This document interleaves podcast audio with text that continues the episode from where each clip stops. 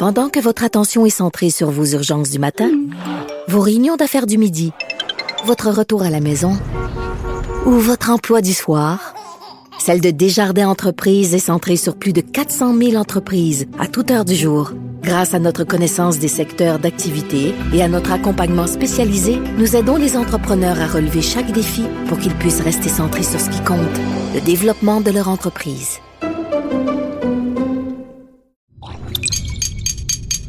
Cube Radio.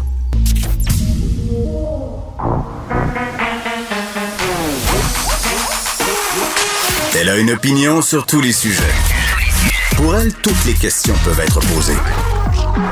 Geneviève Peterson. Cube, Radio. Salut tout le monde, bienvenue à l'émission. J'espère que vous entendez le sourire dans ma voix. Oui, c'est vendredi, il fait soleil, même s'il fait un petit peu plus froid. On s'est comme fait à croire euh, que c'était le printemps cette semaine. Paraîtrait-il, parce que euh, quand on est dans un changement de saison, la température devient tout à coup mon sujet préféré, mais ayez pas peur, ça durera pas longtemps. Paraît que demain, on revient au beau temps, donc on pourra crapahuter en fin de semaine et se faire à croire qu'on a des vies aller en liberté de par le monde, dans les limites évidemment de sa région et de sa ville. Euh, mais bon, euh, profitons-en. Euh, allons tout de suite du côté des cas. 764 aujourd'hui, 11 décès malheureusement. Au niveau des hospitalisations, là, hier, on était en augmentation. Aujourd'hui, ça descend, on en a 15 de moins. Donc, évidemment, c'est une bonne nouvelle au niveau des hospitalisations, mais les cas qui continuent quand même à grimper très, très lentement. Lentement, mais sûrement. Est-ce qu'on va voir dans les prochains jours euh, une nouvelle flambée. Ça restera à voir. Aujourd'hui à l'émission, bon, euh, je suis vraiment pas contente de vous parler de ça. Euh, vous vous rappelez, plus tôt cette semaine, on a eu une tentative de meurtre à Joliette, une autre femme qui aurait été aussi poignardée ce matin, possiblement par son conjoint. qui se serait enlevé la vie ensuite. Là, ils ont été retrouvés dans le taxi de l'homme en question. Est-ce qu'on aurait un sixième féminicide en moins euh, de deux mois au Québec. Ça commence à devenir franchement inquiétant. Les féminicides, c'est toujours inquiétant. Mais rappelez-vous de la vigile que fait le devoir par rapport aux homicides conjugaux. Huit femmes l'année passée ont perdu la vie dans un contexte de violence conjugale. Là, euh, si celui-ci se confirme, celui de ce matin, on serait à six on est le 19 mars, donc euh, quand même, c'est assez préoccupant. Puis, tu sais, je vous parle des féminicides, bien entendu, c'est fondamental qu'on en parle. C'est fondamental aussi qu'on trouve des solutions rapidement parce qu'on semble, euh, même s'il n'y a pas encore d'études qui le démontrent, dans une espèce de croissance morbide par rapport à tout ça. Mais je parlais de la tentative de meurtre à Joliette, tu sais, il y en a des tentatives de meurtre. Il y en a euh, des violences conjugales qui font pas les manchettes, des attaques violentes. On parlait à Nancy Boucher la semaine passée qui a vécu un véritable enfer avec son ex-conjoint pendant quatre ans, des femmes qui se font frapper dans le visage, qui se font étrangler, qui se font casser des côtes. Euh, ça fait peut-être moins les nouvelles, mais elles sont là, elles existent. Et avant que ça culmine dans un meurtre conjugal, à un moment donné, il faut les accompagner aussi, ces femmes-là et leurs enfants, parce que ça, ça demeure quand même le grand point aveugle. Qu'est-ce qu'on fait avec les enfants qui sont pognés dans des dynamiques de violence conjugale, qui sont pas nécessairement euh, eux, victimes de coups, mais quand même, quand tu grandis dans une atmosphère comme ça, ça laisse des traces. Et imaginez-vous comment ça doit être compliqué pour un enfant de gérer ça quand ton propre père tue ta mère. Tu sais, gère ça après toi, l'enfant. Avec tous les conflits de loyauté que ça implique, l'horreur, euh, l'incompréhension. Donc, on va parler de tout ça euh, avec une directrice de maison d'hébergement tantôt. Euh, je vais revenir aussi un peu plus tard avec Paul Laurier sur ma chronique dans le Journal de Montréal sur la pédopornographie sur les médias sociaux. Je chroniquais ce matin sur une histoire qui m'est arrivée personnellement avec le média social Facebook. Demande d'amitié d'un profil visiblement de hameçonnage. Photo de femme sexy, jusque-là, rien d'inquiétant. Rien de nouveau sous le soleil. Mais je regarde la photo puis je vois que la, la femme sur la photo, ben, c'est pas une femme, c'est une petite fille. Elle a environ 12-13 ans, peut-être 14 maximum. Je signale la publication, on me dit que ça contrevient pas. Finalement, je parle à Facebook, on retire l'affaire. Mais à un moment donné, il faut se demander qu'est-ce qu'on va faire avec tout ça. C'est quoi le rôle de ces plateformes-là dans l'éradicalisation de ces contenus-là? Euh, quel rôle aussi ils jouent dans l'exploitation sexuelle euh, des mineurs? Qu'est-ce qu'on peut faire aussi comme citoyen, citoyenne quand on tombe sur du contenu pédopornographiques. Moi, on m'a appris quand j'ai parlé à Facebook que c'était une chose de signaler, mais que c'était bien de garder les liens parce que ces comptes-là switch, s'échangent, euh, se multiplient. Donc, à un moment donné, ça peut devenir, même pour le média social lui-même, même pour Facebook, difficile à retracer. Euh, donc, on va en parler avec Paul Laurier, que vous connaissez bien, qui est un ex-enquêteur de la Sûreté Québec, de la Sûreté du Québec, pardon, spécialiste euh, des questions de sécurité sur Internet. Mais tout de suite, une histoire qui fait jaser. Depuis hier, Vincent en a parlé à la fin de l'émission. Euh, projet pilote de deux semaines qui sera lancé lundi pour vacciner tous les parents d'enfants. Euh, en garderie, les, les parents d'enfants qui sont au primaire ou au secondaire, qui vivent dans certains quartiers de Montréal, Côte-Saint-Luc là, en particulier, est-ce que c'est une bonne idée de vacciner les parents d'élèves d'une école euh, et de pas aller tout de suite de l'avant avec la vaccination des enseignants, mais non seulement des enseignants, euh, on pourrait penser aussi aux éducateurs et éducatrices en service de garde.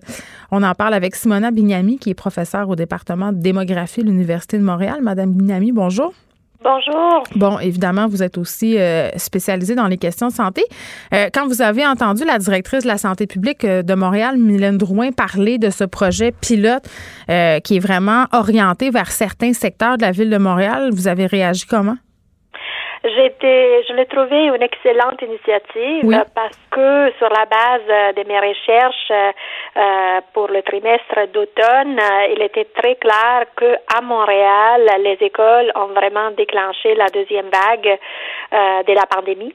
Donc, ils ont un rôle essentiel euh, à cause des, des, des, politiques, des mesures de santé publique qui ont été mises en place par le gouvernement provincial euh, lors, que, lors de la rentrée. Ben oui, puis bon, euh, la dernière fois qu'on s'était parlé, ça fait pas très longtemps de ça, vous me parliez de cette étude justement sur la propagation du virus dans les écoles. Euh, bien des experts là, sont préoccupés par cette fameuse question euh, de variants. Là, dans le projet pilote qui nous occupe, qui va durer deux semaines, mais peut-être qu'on le prolongera, là, c'est directement en lien avec la question des variants. Est-ce que ça va vraiment nous aider justement à ce que ça se répande pas trop? Selon moi, oui, parce que selon la dernière euh, mise à jour de la situation à Montréal, la majorité des, des arrondissements qui ont beaucoup de cas a vu leur nombre de cas diminuer pendant les deux dernières semaines, sauf l'arrondissement de Côte-des-Neiges, Notre-Dame-des-Grâces. Et on sait pourquoi? Euh, c'est facile de mettre ça en lien avec ce que Mme Drouin a souligné hier, c'est-à-dire la prévalence des variantes, oui. euh, qu'on retrouve en grande partie dans cette euh, dans, dans cet arrondissement, dans cette région de Montréal. On sait que les nouvelles variantes sont plus transmissibles. Donc, euh, euh, Mme Drouin aussi hier sur Twitter s'est s'est préparée à une troisième vague déclenchée par les écoles, la transmission causée par les écoles. Donc, d'aller intervenir de, fa de, façon presque chirurgicale euh, dans l'endroit de Montréal où mm -hmm. il y a plus de variantes qui clairement impactent déjà la transmission, je le trouve une excellente idée. Mais Madame Mignani, en même temps, je me dis, OK, euh, on sait maintenant que les écoles euh, sont un vecteur principal de propagation, surtout par rapport à ce fameux variant-là. Il n'y a personne euh, qui contredit ça. Par contre, euh, ne pas vacciner dès maintenant les enseignants, le personnel qui travaille dans les écoles, les éducatrices en garderie, est-ce que c'est pas un peu contre-productif de seulement vacciner les parents? c'est selon les, les, données que moi j'ai analysées, je ne pouvais pas dis distinguer les parents des enseignants. Et je pense que, donc mon opinion personnelle est que oui, il faudrait vacciner dans mm -hmm. ces projets pilotes aussi les enseignantes, le personnel. Euh, je ne sais pas comment la décision a été prise. C'est sûr que nous savons il y a une question de équité d'abord, mais aussi d'accessibilité aux vaccins. Mm. Euh, donc, j'ai trouvé euh, très important qu'hier, le ministre Roberge, en tout cas, a assuré que les euh, et le personnel sera vacciné aussi dans, ces écoles. Oui, dans la foulée de ce projet pilote, mais pas tout de suite, pas au départ. On nous dit par ailleurs euh, que c'est à l'étude. Là, euh, vous êtes spécialiste de la démographie. Est-ce que on peut supposer que dans ces quartiers-là, il y a plus de cas parce qu'il y a plus de monde? Euh, plus de monde, pas nécessairement. Sur la base des analyses que j'avais faites, c'est vraiment une question de proportion des ménages euh, selon leur revenu, mais aussi selon le nombre des, des enfants dans, dans le foyer. OK. Euh, donc, c'est, c'est, c'est vraiment une question de euh, la taille du ménage Mm. autour des enfants en âge scolaire, parce que rappelez-vous que euh, Québec est la seule province qui, encore aujourd'hui, ne permet pas l'enseignement à distance optionnel, qui a jamais réglé les questions de ventilation dans les écoles. Euh, et donc, où on sait que, que cette insuffisance, insuffisance des mesures a des retombées importantes pour la transmission. Oui, puis parce qu'il y a quand même des gens qui ont sauté aux conclusions rapidement. Euh, puis je suis pas en train de dire que je suis en accord avec ces théories-là du tout, mais ce qu'on entend depuis hier, c'est bon, ben on vaccine dans certaines communautés, ces quartiers-là qui ont une forte concentration de plusieurs, plusieurs communautés. Ce sont des quartiers éminemment multiethniques. On parle aussi de la communauté juive. Euh, les gens disent, ben c'est ça, on va vacciner euh, ces personnes-là qui ne suivent pas les consignes.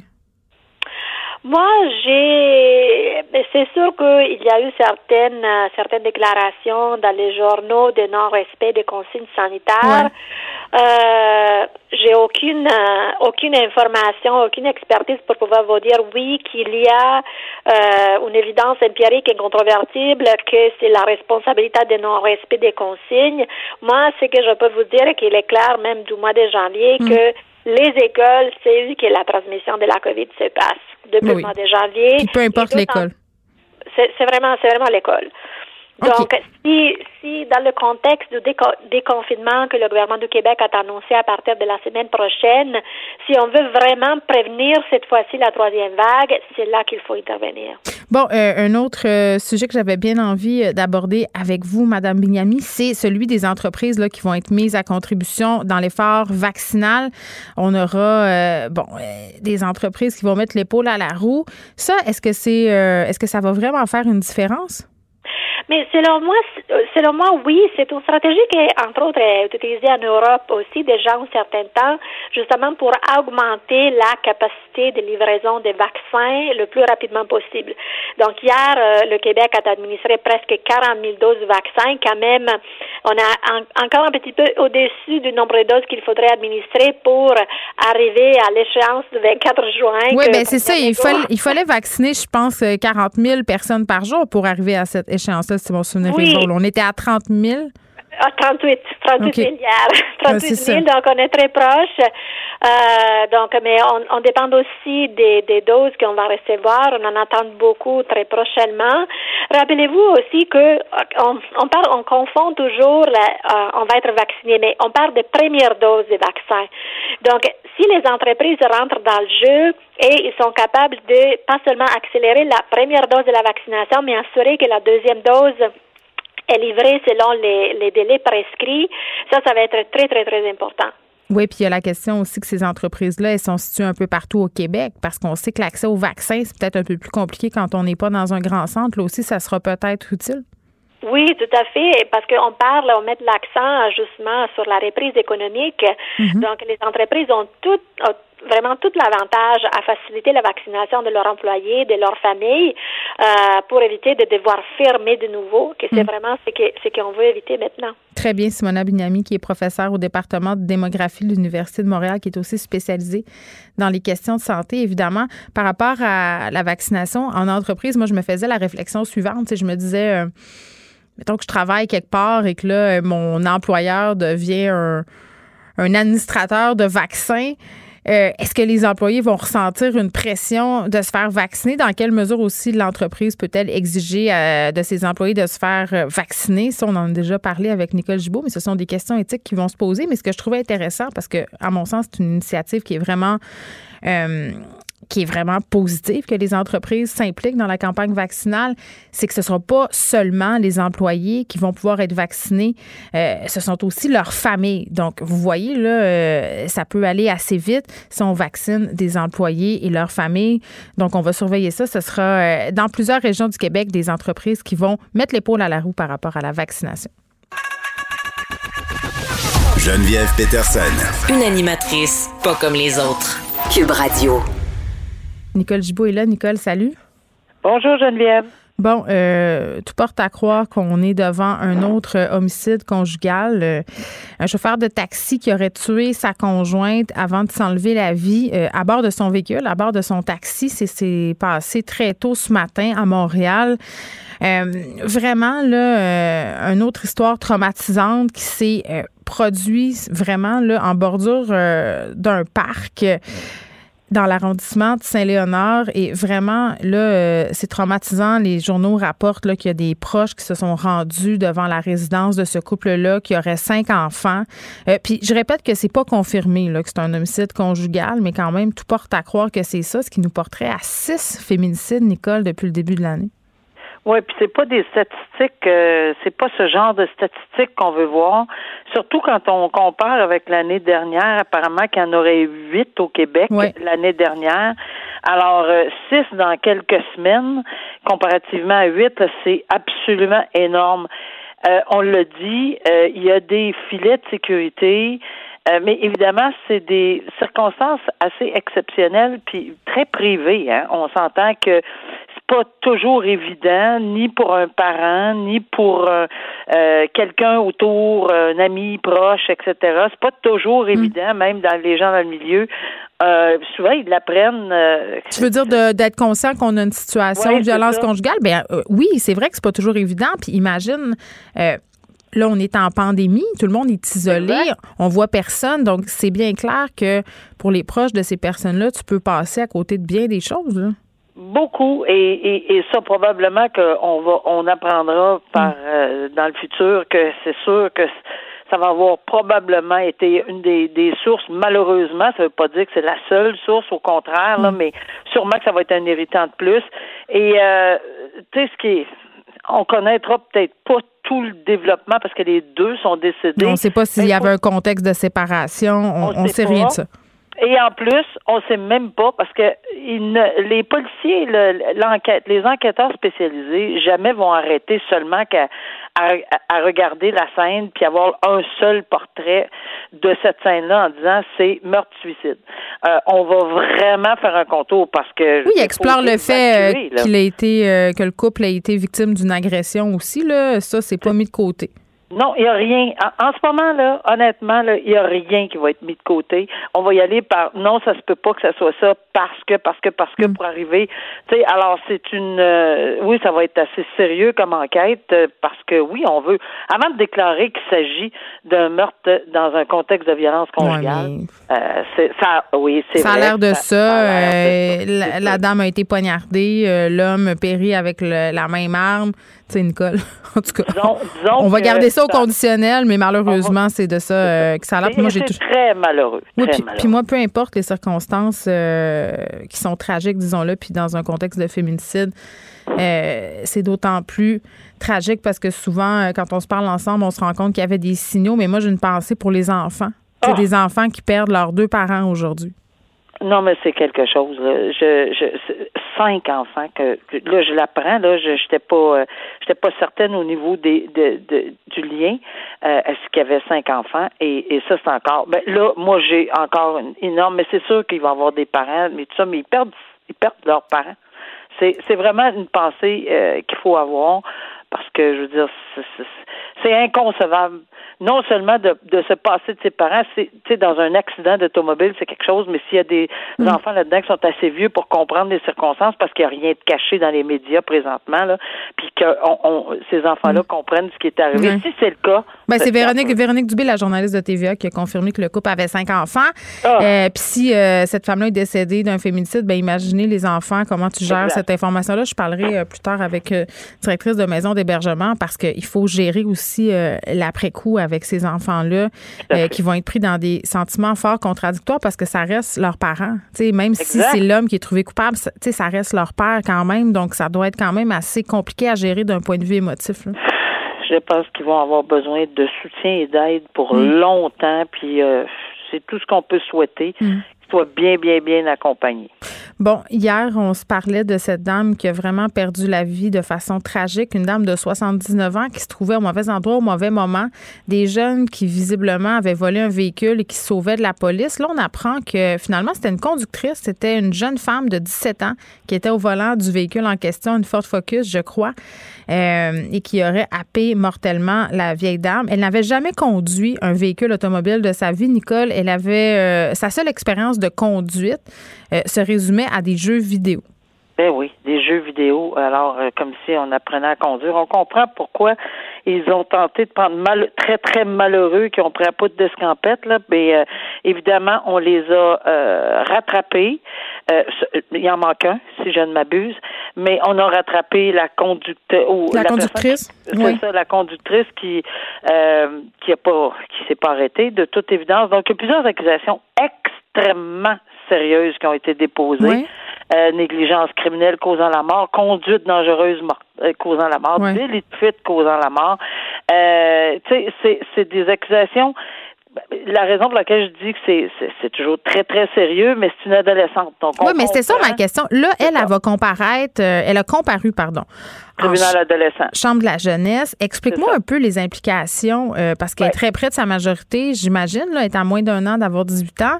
Euh, comment ça se passe? C'est quoi les implications? Qu'est-ce que ça fait si pendant les procédures, par exemple, je sais pas, j'ignore sa date de fête, mais si ça devient majeur, mettons, dans deux mois, dis-moi un peu. Oui, ben là, euh, évidemment, là, il y a tout un, c'est tout un système, le système de, du, tribunal et de la loi sur les adolescents, et c'est sûr que c'est les mêmes les infractions criminelles, etc. Mais ça prend évidemment pour euh, où ça va se jouer le mm. plus, là, vraiment, là, si, on dit bien si elle plaide coupable ou elle est, ou enfin si elle est trouvée coupable, c'est lors de la sentence et de la peine. Pourquoi? Parce que un adolescent ou une adolescente peut recevoir une peine adulte seulement si, un, euh, l'adolescent est âgé de 14 ans et plus, et deuxième critère fondamental, si euh, le, les infractions auxquelles cette personne-là fait face, mm. ces infractions punissables par plus de deux ans. Il n'y a même pas de doute ici, là, c'est tout, il y, en a là-dedans, c'est à vie, là. C'est une peine à vie, donc on est très clairement, parce que c'est arrivé dans des, dans des meurtres, des homicides, etc., que des adolescents à 17 ans ont fait face à ces demandes-là, puis évidemment, il faut que les deux conditions soient réunies. Mm-hmm plus de 14 et euh, une peine.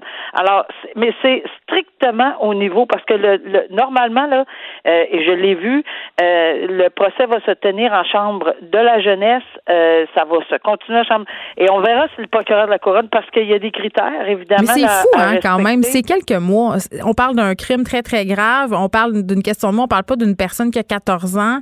non, mais Geneviève, à un moment donné, il faut tracer une ligne, je comprends. C'est ça, c'est exactement. Tu sais, c'est fou, 100 kilomètres, des fois, il faut pas aller, des fois on permet 105, mais 106, non, tu sais, mais c'est fou, telle affaire. On a toujours une ligne, on a toujours quelque part, c'est pourquoi un couvre-feu à 8, pas à 8h30, tu sais, c'est, alors ici, c'est, c'est, ça mm. la minorité. Donc, il fallait, puis c'est sûr que plus ces gens-là euh, sont près de, de, de l'adulte, là. Oui, parce qu'à 13 ans, tu peux avoir de la difficulté à évaluer les conséquences de tes actes, mais à 17 de la majorité, plus dans les circonstances peut-être qui vont faire en sorte que le procureur de la couronne va demander, peut-être. Et mais c'est très strict au niveau de, cette demande-là. Il faut se conformer à des conditions puis ça rentrer dans des paramètres. On verra s'il le demande, mais c'est vraiment le procureur de la couronne qui devra faire cette demande-là suite hmm. à, l'analyse de son dossier. Bon, on va parler de notre grand champion complotiste Mario Roy, euh, qui donne. Ah. J'aime trop ce pire. Ah oh, ben je sais, ah, je sais. C'est pourquoi je soupire, c'est parce que je comprends tellement. Je l'ai dit en ondes, je le répète tout le temps. J'ai été là, j'étais assise à la même place, mm. ou peut-être pas exact à la même place, mais je, je sais comment ça peut être incroyablement difficile je te dis, là, les cuisses tout rouges de se pincer, puis des grandes respires intérieures, des respirations intérieures. Oui, attends, c'est ça. Avec ce type de personnage-là, ah. euh, bon, un complotiste notoire, Mario Roy, qui est une figure assez connue là, du mouvement euh, complotiste au Québec, euh, qui est en cours en ce moment, qui donne du fil à retordre au juge Vincent, qui demande sa, sa récusation, qui fait témoigner toutes sortes de monde, qui dit qu'il y a des preuves de corruption du système judiciaire. Écoute, il était accusé quatre fois d'outrage au tribunal, violer des ordonnances. Euh, écoute, faut être patient. faut être patient pour l'avoir en face de soi quand on est juge. Oui, puis euh, la patience a souvent un petit peu de limite. Non, puis il n'est pas gêné, là, M. Roy, Nicole. Il était dans le tunnel, Louis H, là. Ben, c'est exactement ça. Tu sais, si pour une raison quelconque, quelqu'un qui entend ses propos et qui assiste à ce genre de procès, mais là, on est en pandémie, c'est bien difficile, là, mm. mais qui assiste à ce genre de, de procès quand on voit la patience que c'est sûr que le juge doit avoir, mais quand je dis qu'il y a une certaine limite, là, à un moment donné, tu le fais asseoir, là, puis tu dis non, ça va faire. Puis quand il a dit, vous discréditez, écoutez, là, il, il, tient partout. Le barreau, les avocats, les juges. Ah, il fait des vidéos, là. Euh, c'est presque, c'est honnêtement, mm. ça n'a, euh, ça tire partout. C'est très, très difficile.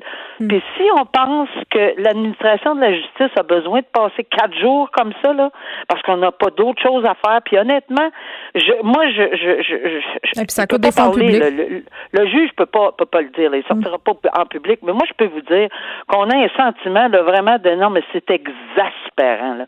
C'est exaspérant parce qu'on a beau essayer d'être poli, gentil et de dire à cette personne-là, vous ne pouvez pas aller là, euh, c'est pas permis par telle procédure ou pas permis de faire de dire telle chose en étant très rigoureux parce qu'on se doit d'être rigoureux, même si on se doit de pas de l'aider la personne, mais de quand même lui permettre de dire ou faire certaines choses qui sont prévues par la loi. Mais dès qu'on lui dit non, ce genre de question-là, vous pouvez pas le poser euh, parce que c'est non, euh, j'y crois pas. Mais comment comment voulez-vous raisonner dans des circonstances comme ça?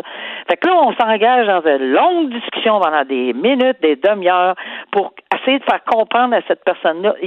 En tout cas, chapeau euh, à tous les juges. Moi, je l'ai vécu, là, je suis plus là. Euh, chapeau à tous les juges qui, qui, qui sont, sont dans l'obligation. Puis on a une obligation comme juge d'entendre ceci et de décider. Point final. Mais quand même, l'administration de la justice dans une salle de cours pour la saine, et on, on entend bien le mot saine administration de la justice, elle est quand même laissée au président, là, au juge. Oui, puis lui, de toute façon, il s'en sac bien, Mario Roy. Là, c'est un citoyen souverain euh, qui dit que la loi n'a pas de prise sur lui. Il dit même qu'il a créé une jurisprudence euh, qui peut faire des arrestations citoyennes. Donc, c'est un tout croche, c'est un uberlu.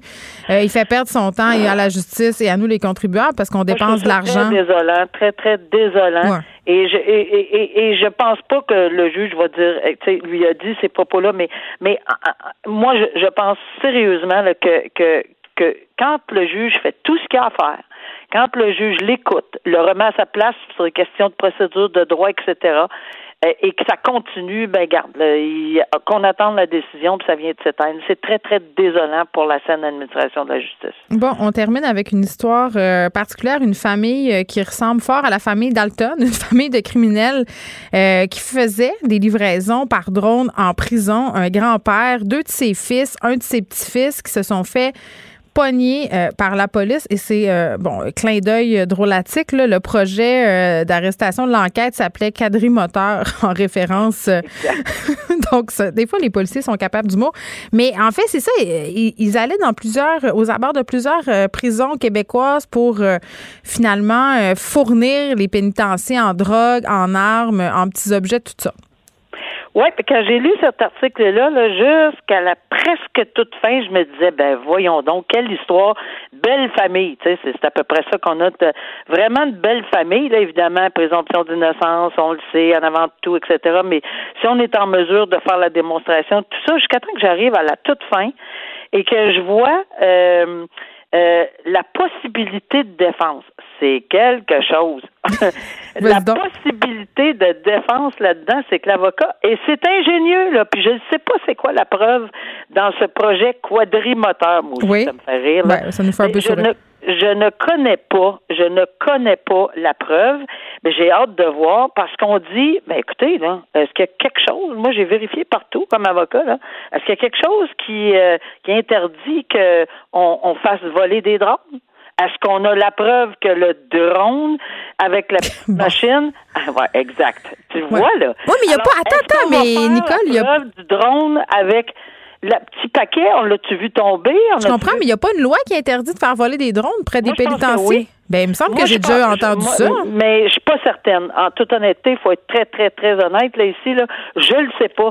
Mais lui, l'avocat semble dire que, en tout cas, à sa connaissance, j'ai hâte, de voir. Mais moi aussi, mais moi, je me souviens euh, évidemment qu'on a parlé à Orsainville euh, quand il y avait eu l'hélicoptère, etc. Puis mm. après ça, mais moi aussi, je l'ai vu puis je l'ai entendu ces affaires de drones là.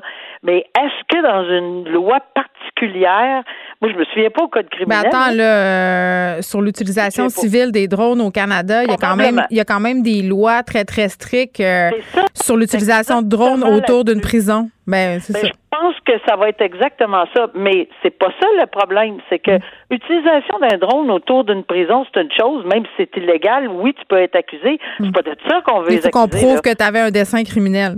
Non, non, pas juste ça. On veut probablement les accuser de quelque chose de beaucoup plus sérieux qui s'appelle trafic de drogue.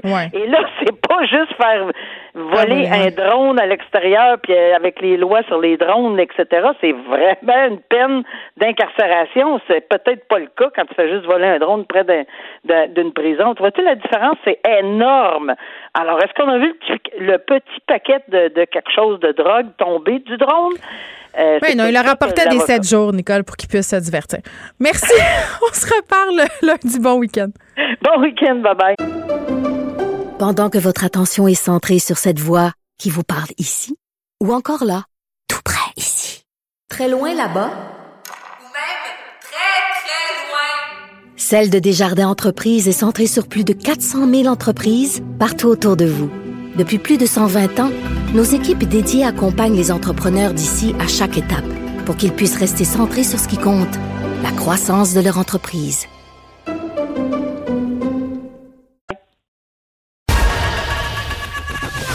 Geneviève Peterson. Une animatrice pas comme les autres. Cube Radio.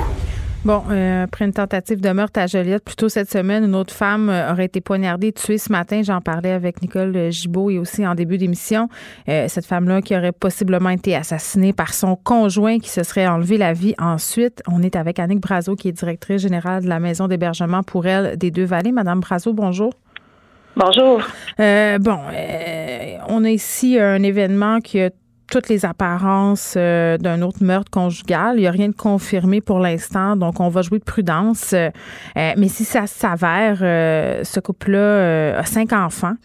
et ça, c'est, c'est, quand même un, des trucs dont on parle peu quand on, quand on aborde ces questions-là dans les médias. Les enfants qui sont pris dans des dynamiques de violence conjugale, des enfants qui restent aussi quand il y a un homicide conjugale, ça doit être très, très complexe pour ces enfants-là de faire face à ces événements. Oui, ben c'est sûr que c'est complexe de faire face euh, aux événements, mais aussi de vivre dans un climat où est-ce qu'il y a de la violence conjugale. Les, enfants sont directement ou indirectement euh, touchés. Des fois, sont impliqués aussi euh, dans la situation. Ils en sont témoins. ils sont présents. Ils sont souvent ils vivent eux autres aussi. Alors oui, c'est sûr que là, quand on va jusqu'à l'homicide, là, c'est quelque chose qui est difficile mm. pour eux. Puis en même temps, j'aimerais vous dire aussi les proches de ces de ces personnes-là, les, les, parents, les beaux-parents, la famille, ah eux aussi vivent euh, des, impacts euh, et puis sont touchés de très proche par une situation comme celle-là. Oui, puis de la culpabilité aussi, là, parce que souvent, euh, on nous dit, ben si vous êtes témoin de situation, il faut agir et tout ça, mais avec la pandémie, c'est pas évident. Les victimes sont très isolées. Oui, c'est pas évident, mais aussi pandémie, pas pandémie. La violence conjugale, c'est souvent bien caché. Le conjoint, il est pas son comportement, il sait très très bien comment manipuler, comment mm. jouer ses cartes, et il est pas comme ça devant les gens souvent. Fait c'est pour ça que c'est les gens vont dire, je le savais pas, j'avais aucun doute. Euh, des fois les victimes, ils en parlent pas, puis des fois ça paraît pas, et le mm. conjoint évidemment, il le fait pas en public. Alors il y a beaucoup dans le privé. Moi, je veux dire quelque chose, euh, Madame Brazo, là, je, vais témoigner personnellement. Je pense que c'est une réaction qu'on a souvent. C'est une réaction euh, dont je suis pas fière, mais je pense qu'elle est commune. Fait que je, je vais la dire, puis je vais être curieuse de vous entendre là-dessus.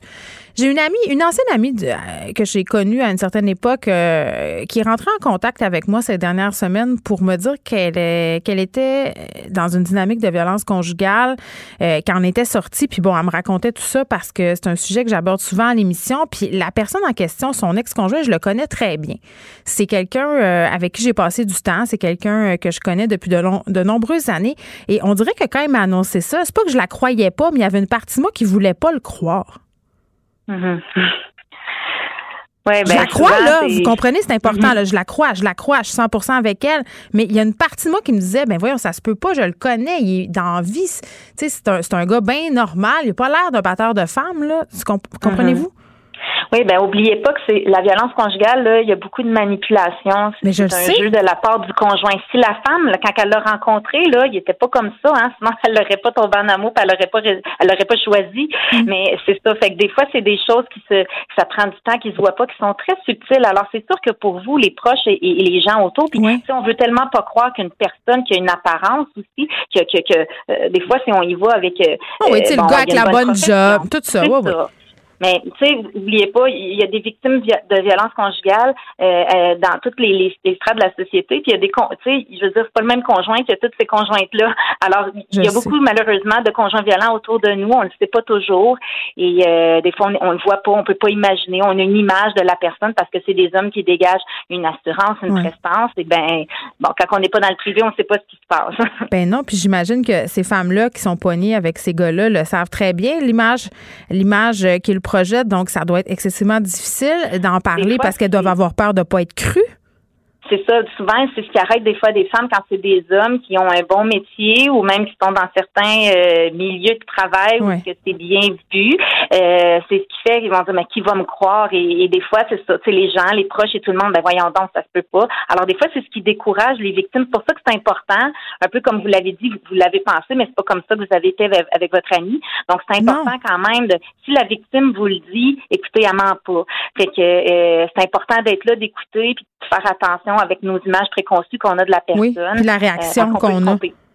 Oui, parce que ça peut décourager, évidemment. si ta propre amie ou ta soeur te croit pas, euh, la police va-tu te croire? Euh, hmm. le juge va-tu te croire? Alors, tu sais, c'est important, nos réactions dès le départ, tu sais, quand on, se demande comment que les proches peuvent aider les victimes, comment les gens mm-hmm. autour, ben, premièrement, c'est ça. Des fois, on le voit pas. Fait quand vous êtes au courant que la victime vient vous le nommer, chercher de l'aide, c'est important d'être accueillante et puis pas démontrer que vous doutez d'elle. Hmm. Euh, si elle vous le dit, là, euh, il y a une raison. oui, puis on n'invente pas ça, puis on dit pas ça pour rien. Là, ça prend tout le petit change de la personne pour le dire, tu sais. Oui, exactement. Bon. Euh, on a eu cinq féminicides depuis le début de l'année. Avec celui-ci, ça ferait six. Ce ne sont pas des chiffres habituels. J'imagine que ça vous inquiète. Ben oui, c'est sûr. Et surtout que, comme vous l'avez nommé, avec la pandémie, ben des fois, il y a des femmes qui voudraient avoir accès à des services et qui n'ont pas accès euh, mm. parce qu'ils sont bloqués à la maison. C'est d'habitude les femmes quand ils viennent, euh, et souvent, bon, ça peut arriver que là, il arrive un événement, la police va là et puis ils s'en viennent dans nos maisons d'hébergement. Mais souvent, là, les femmes, dans la majorité des cas, elles vont planifier leur départ. Ils viennent nous rencontrer euh, quand ils vont au travail, quand que lui est au travail, quand ils vont chez des amis. Ils viennent tranquillement préparer leur départ. C'est pas tout de suite instantané nécessairement. Mm. Alors ces femmes-là, ils ont plus de, de façon de quitter la maison sans que ça paraisse pour venir nous rencontrer, venir valider si elles vivent de la violence, euh, comment qu'elles peuvent préparer leur départ. Il y a comme ce moment-là qui manque en ce moment. Mm. Euh, à partir là, si on est dans une situation où on n'est pas certain de vivre la violence conjugale, justement, comment on fait pour valider? Est-ce qu'il y a des ben, outils? C'est ça, c'est de téléphoner, de venir nous voir dans les maisons d'hébergement. Les femmes sont pas obligées de venir héberger, hein, sont pas obligées à rien. Euh, fait qu'on peut aider les femmes aussi, puis c'est 24/7, donc n'importe quand, même la nuit, ils peuvent nous appeler ou venir nous voir. Puis tu sais, c'est ce que c'est ce que j'aurais le goût de dire, tu sais, dans le fond. Euh, venez juste voir, venez valider. On va vous donner des outils, on va échanger avec vous, on va regarder, puis vous allez avoir les outils pour prendre votre décision, comment vous protéger, voir je suis victime, je ne suis pas, où je me trouve là, dans la situation. Et puis euh, ça, c'est la meilleure façon de venir valider. C'est mieux de dire ben moi je ne me retrouve pas. Encore malheureusement aujourd'hui, on a beaucoup à sensibiliser les femmes que la violence, elle n'est pas seulement physique. Donc il y a d'autres types de violences. Oui, puis c'est plus dur. Ces violences psychologiques et tout ça, euh, c'est des dynamiques excessivement complexes. Ça peut prendre quand même beaucoup de temps avant qu'une personne puisse se dire Hey, peut-être que je suis victime de violences euh, psychologiques. Puis même encore là, des fois, c'est tellement pernicieux que tu as comme besoin de, de, le valider, de te le faire dire, de le confirmer. Oui, c'est ça. Fait tu sais, n'importe quand, les femmes peuvent venir, venir valider. Puis si c'est pas ça, ben, euh, on, c'est pas grave. On a eu une rencontre. Alors, mais tu sais, en même temps, si elle se questionne souvent. La petite voix, on dirait qu'il faut l'écouter, hein. Oui, c'est ça. Il hmm. faut que les femmes soient prêtes. Puis des fois, ben ils viennent, ils savent qu'ils vivent la violence conjugale. Les femmes, mais ils sont pas prêtes tout de suite, mais ils viennent chercher des outils. Ils viennent voir, ok, quand je vais être prête, qu'est-ce que je devrais faire? Et c'est ça qui est important, c'est de respecter les femmes dans leur rythme et de répondre à leurs questions, les aider à cheminer dans leur réflexion, leur donner des outils pour se protéger. et puis savoir comment ça se passe quand elles seront prêtes à quitter. Et puis ils sont pas obligés de quitter non plus, ils sont pas obligés de venir dans une maison d'hébergement, ils peuvent juste, ils peuvent venir recevoir nos services externes à la maison d'hébergement, ils peuvent nous téléphoner, tout est confidentiel, gratuit, 24 heures. Là évidemment, euh, on parle beaucoup de féminicide ces temps-ci, c'est la forme entre guillemets la plus grave euh, de violence conjugale, puis c'est clair qu'il faut s'attaquer sérieusement à cette problématique-là au plus vite là, mais il faut penser aussi, euh, tu sais, je parlais dans mon intro de la tentative de meurtre qui a eu lieu en début de semaine. Euh, ça n'a pas fini euh, par le décès de la dame, mais quand même. Puis je pense aussi à toutes les formes de violence qui font jamais les manchettes. oui, on parle des féminicides, mais il y, a des, il y a des femmes qui subissent des agressions euh, au quotidien dans leur maison, des agressions très graves. Là. Oui, c'est ça, la violence conjugale, elle a des grands impacts, euh, peu importe le type de violence et peu importe la durée. Hein, ça peut mm. être une femme que c'est juste, ben, je ne veux pas dire ça, excusez-moi, que c'est une femme que ça fait une semaine, il y en a une que ça peut faire 30 ans qui est dans la violence conjugale, peu importe. Même la femme d'une journée, d'une semaine, c'est déjà trop et des fois, il y a des impacts vraiment mm. à long terme sur les femmes et c'est ce qu'on les aide à travailler. Et les femmes et les enfants, hein, qui a des impacts au niveau de la violence conjugale, peu importe le type de mm. violence, peu importe la durée, euh, oui, ça fait des grands dommages sur la vie des femmes et c'est pour ça qu'elles doivent pas rester toutes seules. Mm. Elles doivent pouvoir venir chercher de l'aide, peu importe où, elle est. Bon, euh, je parlais avec la ministre de la Condition féminine, Isabelle Charret, euh, à propos des derniers événements. Monsieur Legault, en point de presse, s'est montré préoccupé par la situation de violence conjugale. Bon, peut-être pas tenu les propos les plus adroits là, en disant que battre une femme, c'était pas viril. mais quand même, le gouvernement se montre euh, sensible à la question. Par contre, quand on les entend parler, euh, dire qu'ils prennent euh, la violence conjugale très au sérieux, des annonces qui ont été faites, mais pourtant tout ça tarde, l'argent tarde. est-ce que vous les croyez? Est-ce que, est-ce que vous êtes tanné des paroles? Ben écoutez, on a eu une belle présence justement dans les points de presse qu'on a beaucoup pendant les pendant les points de presse. Il y a eu beaucoup de publicité payée pour informer les femmes. Euh, les ministres sont euh, euh, abordés directement aux femmes. il y a eu beaucoup de choses. Écoutez, c'est sûr qu'il y a eu un beau plan d'action aussi qui a été réalisé avec plein d'objectifs qui, qui ont été ça a été à l'écoute de, toutes les revendications qu'on a faites, euh, toutes les améliorations qu'on pourrait faire. Ça a été bien entendu. C'est sûr qu'écoutez, euh, l'argent tarde, comme vous le dites, euh, on, vient de le recevoir.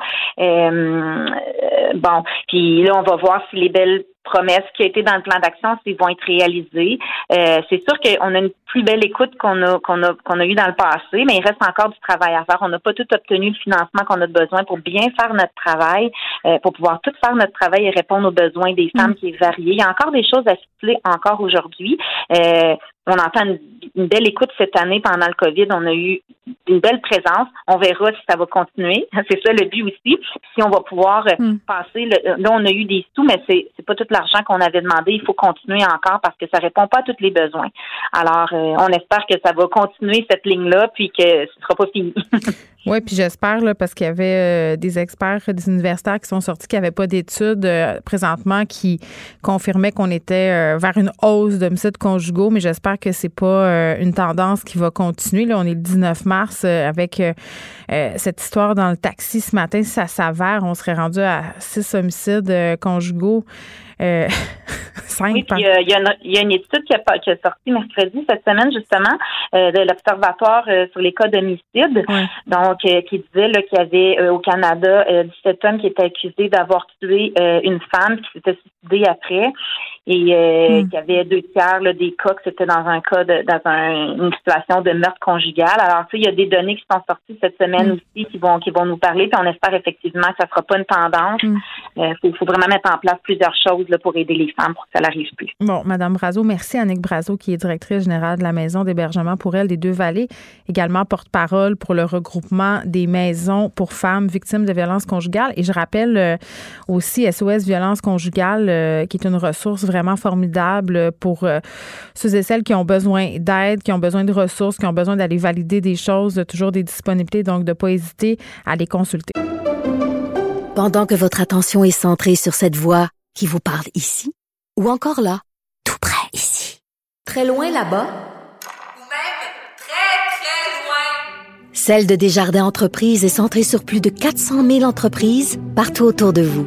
Depuis plus de 120 ans, nos équipes dédiées accompagnent les entrepreneurs d'ici à chaque étape pour qu'ils puissent rester centrés sur ce qui compte, la croissance de leur entreprise.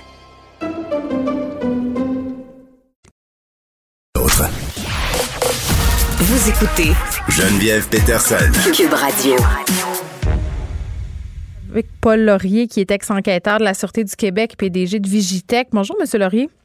Bonjour. Bon, on va se poser des questions. Euh, Qu'est-ce qu'on fait quand on tombe sur du contenu pédopornographique sur les réseaux sociaux? Puis surtout, quel rôle ont euh, les plateformes euh, dans cette affaire-là? Juste faire un petit retour sur mon cas. Là, je chroniquais ce matin dans le Journal de Montréal. Je l'ai un peu raconté à Benoît Dutrisac. Mais pour ceux qui n'ont pas suivi, puis pour vous aussi, pour vous expliquer, j'ai reçu une demande d'amitié bon, d'un compte qui avait tout tout- toutes les apparences d'un faux compte comme on le voit habituellement, c'est-à-dire une photo de fille sexy en maillot de bain. Euh, et là, euh, en voyant euh, cette photo, je regarde un peu plus, puis je vois que la, la fille a l'air très, très jeune. Et là, euh, je clique sur la- le profil en question, puis bon, je- clairement, c'est une personne mineure. Euh, ça s'accompagne d'un message à caractère sexuel, là, comme quoi, euh, si je veux rencontrer des femmes, et j'insiste sur ce mot-là, euh, qui veulent du sexe, je n'ai qu'à cliquer sur le lien qu'il me donne. Évidemment, j'ai pas cliqué, Monsieur Laurier, pour plein de raisons. Euh, et donc, voilà, je signale le contenu à Facebook. Euh, on me revient, le robot de Facebook me revient pour dire que le contenu ne contrevient pas aux règles de la communauté. Bon, j'étais assez déçue euh, de voir tout ça. Je me disais, c'est-tu parce que c'est en français? C'est-tu parce que l'algorithme n'est pas capable euh, de voir? Pour la petite histoire, j'ai parlé avec un représentant des médias de Facebook euh, qui m'a assuré qu'il prenait euh, la situation au sérieux. Les comptes ont été supprimés parce qu'il y en avait un autre, euh, euh, ont été supprimés ce matin, je crois. Mais, Monsieur Laurier, moi, ce que je voulais parler avec vous, c'est de l'impuissance. On a l'impression, devant ce type de contenu-là, qu'on est impuissant. Effectivement. Il y a pas euh, il y a beaucoup, beaucoup, beaucoup de pollution sur le, le, le web. Mm. Et puis euh, la pollution inclut l'exploitation sexuelle des jeunes filles, c'est assez clair. là. Quand on regarde la photo, euh, quand on s'est parlé en quand on s'est on échangé en pré-entrevue. Oui, je vous ai montré la photo. clair. Ouais, alors pour moi c'est assez clair. Par contre, ben là, on fait quoi, qui fait quoi, puis qui a la responsabilité de quoi, puis les serveurs sont où? Puis évidemment, ben, c'est un dossier parmi euh, des centaines d'autres, Mhm. de, de dire des milliers d'autres. Qu'il faut insister, comme vous êtes dans les médias, Facebook va réagir. Mais autrement, euh, vous avez le type de réponse, ben ça contrevient pas euh, ça contrevient pas à l'éthique Facebook, à, l'éthique de la communauté. J'aime le mot communauté, là, parce que quelle communauté, qui dirige la communauté, qui régit la communauté, c'est, vraiment c'est l'impuissance. Ça fait partie du ça fait partie d'une problématique qui est beaucoup plus vaste.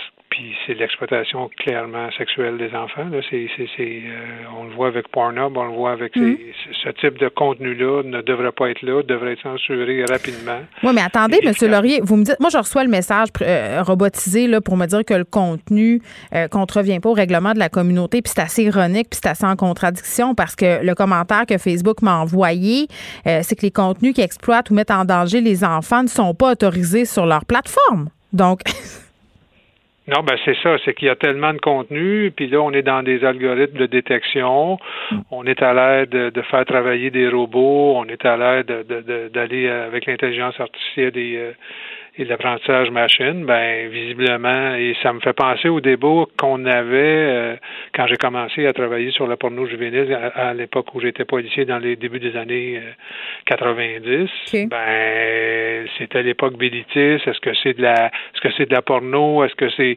on se posait plein de questions là.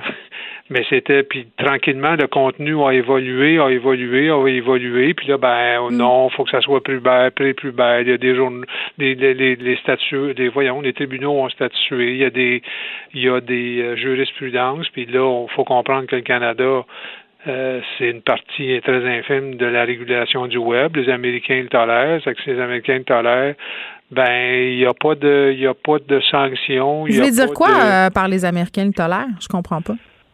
Ben, si c'est la libre expression, si c'est le contenu, le free speech, la, la, la, la- si le contenu est là, si vous étiez responsable, et ça c'est l'article, je me souviens pas euh, exactement l'article qui euh, soustrait les médias sociaux de, de l'application des lois. En matière de libre expression, ben là, c'est-tu la libre expression, c'est-tu l'expression qui est euh, artistique c'est très, très flou. Bref, on exploite des enfants pendant ce temps-là. Ben oui, parce que c'est intéressant ce que, ce que vous dites, M. Laurier, parce qu'on joue toujours sur la fine ligne. Dans la photo que je vous ai montrée, visiblement, hors de tout doute, cette jeune fille-là, elle est mineure, euh, mais c'est une fille en bikini. Je veux dire, il n'y a rien de pornographique dans l'image. Pourtant, on se prend pas la tête à Papineau pour comprendre que euh, c'est une pose qui peut euh, laisser penser à la sexualité et le message qui est en dessous, c'est sans équivoque. Mais dans le message en dessous, on fait bien attention d'utiliser le mot femme. Oh oui, mais c'est exactement. Vous êtes vous êtes directement dedans. C'est une photo. Euh, c'est très très subjectif. Et euh, puis on attribue une prépubère ou une jeune adolescente à, à, une euh, qui, qui est en développement. On le voit corporellement, mais et ce débat-là, on l'avait, j'avais ça avec des avocats, on avait ça avec des procureurs de la couronne, puis nous, mm. nous, on était là comme policiers, ben on l'accuse, puis après ça, le juge décidera, non, non, on peut pas accuser. Ben, donc c'est toujours cette fine, fine, fine ligne-là, puis toutes les juridictions Facebook se foutent de, de, du contenu, entre guillemets. Eux, plus ils ont d'abonnés, plus ils ont un, reach, comme on dit en, bon français, une portée sur les publicités qu'ils vont émettre, sur le type de gens qui consultent. Parce que le robot, il vous envoie une réponse, mais le robot aussi regarde le nombre de clics sur ce type de publication-là. Puis plus il y a des clics, plus la publicité se vend cher, plus vous achetez de la publicité, plus vous avez une portée, plus comme euh, genre de marketing, vous êtes euh, vous êtes en vous êtes euh, au paradis parce que ah ben telle publicité va porter, on a tant de clics, on est content. Mm c'est un cercle, c'est un cercle vicieux pour euh, pas faire de jeu de mots. Là. Ben oui, puis n'empêche que moi, euh, plusieurs questions qui me viennent en vous entendant. Un, euh, qu'est-ce qui se serait passé si j'avais cliqué sur ce lien-là? Probablement que c'est un lien de spam, là. Probablement qu'il n'y a pas des jeunes filles victimes d'exploitation sexuelle l'autre bord de ce lien-là, mais quand même, qu'est-ce qui serait arrivé? Qu'est-ce qu'il y a la plupart du temps derrière ce type de contenu-là? Ben, des gens, souvent, ça va être, ça peut être des communautés, ça peut être, il y, a plein de trucs, ça peut être des, euh, ça peut être des robots de, de, de, de, piratage ou de, de, de, on le sait, le Facebook vend des informations, c'est son pain, son beurre. On, nous sommes, comme utilisateurs, là, nous sommes le produit, et ça, mm. c'est connu. qu'est-ce qu'il y a de l'autre bord? Ben, il faut l'analyser, il faut le voir, il faut vraiment, euh, faut voir les liens qui se dégagent après ça au niveau du, euh, de, l'écoute du réseau, voir qui, qui fait quoi, mais tu sais, c'est pas, pas évident, mais on attire vraiment avec une jeune fille. Des pédophiles? Clientèle. C'est, c'est, c'est, c'est, ben, c'est indécent. C'est rendu, euh, je dirais comme père de famille, euh, ayant élevé des, des filles, pour moi, je trouve ça indécent, mais il euh, faut considérer que je suis un peu vieux jeu. oui, en même temps, euh, une jeune fille de 13 ans qui prend des pauses sexuelles, je pense pas qu'il faut être vieux jeu pour trouver que ça n'a pas sa place nulle part. Facebook, parlons-en de son rôle. Là, je signale la patente, je leur parle, ils suppriment le compte, mais c'est quoi leur responsabilité? Parce que si à un moment donné, est-ce que, premièrement, est-ce qu'ils peuvent vérifier s'il y a du leurre d'enfant, s'il y a de l'exploitation sexuelle d'enfants, si c'est une porte d'entrée vers du matériel pédopornographique? Et si jamais ils se rendent compte de ça, est-ce quoi leur, leur obligation? Est-ce qu'ils doivent signaler tout ça à la police? Parce qu'on a vu dans le cas de Pornhub, là, avait l'air de pas mal s'en laver les mains, de faire des déclarations obligatoires à la GRC.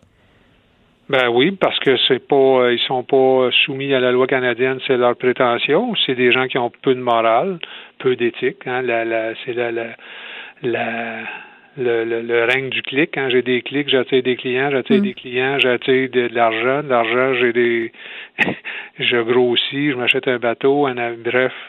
Euh, et Facebook le sait parce que ces gens-là reçoivent euh, quotidiennement probablement des milliers de requêtes judiciaires. Donc, ils savent exactement, c'est comme les, les banquiers, hein, ils savent qui fait de la fraude à l'intérieur parce qu'ils ont des demandes juridiques, euh, ils ont des demandes de divulgation d'informations de plusieurs corps policiers. Mm. Ils savent à l'intérieur ce qui se passe. Donc, ces gens-là, ils connaissent les IP, connaissent les, les patterns, connaissent les heures de connexion, connaissent Ils sont capables de connaître ma couleur de bobette, mon salaire annuel. Jamais je croirais qu'ils sont pas capable de créer un algorithme pour euh, flaguer la porno juvénile. Ah, mais c'est vrai, on peut pas le monétiser, cet algorithme-là. Oh. Ben, c'est une dépense. C'est comme la... C'est simple, la sécurité, c'est une dépense. Et puis la promotion, les trucs marketing, ben ça, c'est des hmm. revenus. Donc, on fait, on fait le minimum, on le fait parce qu'il faut le faire. Comme disait mon ancien boss, on se dépêche lentement. Euh, Donc, Parce attendez, mais, c'est révoltant. Ce que je comprends, c'est qu'il y a des moyens pour contrer ce phénomène-là. Ces moyens-là existent, mais on les met pas en place. Ben, si on est sérieux, il n'y en aurait pas.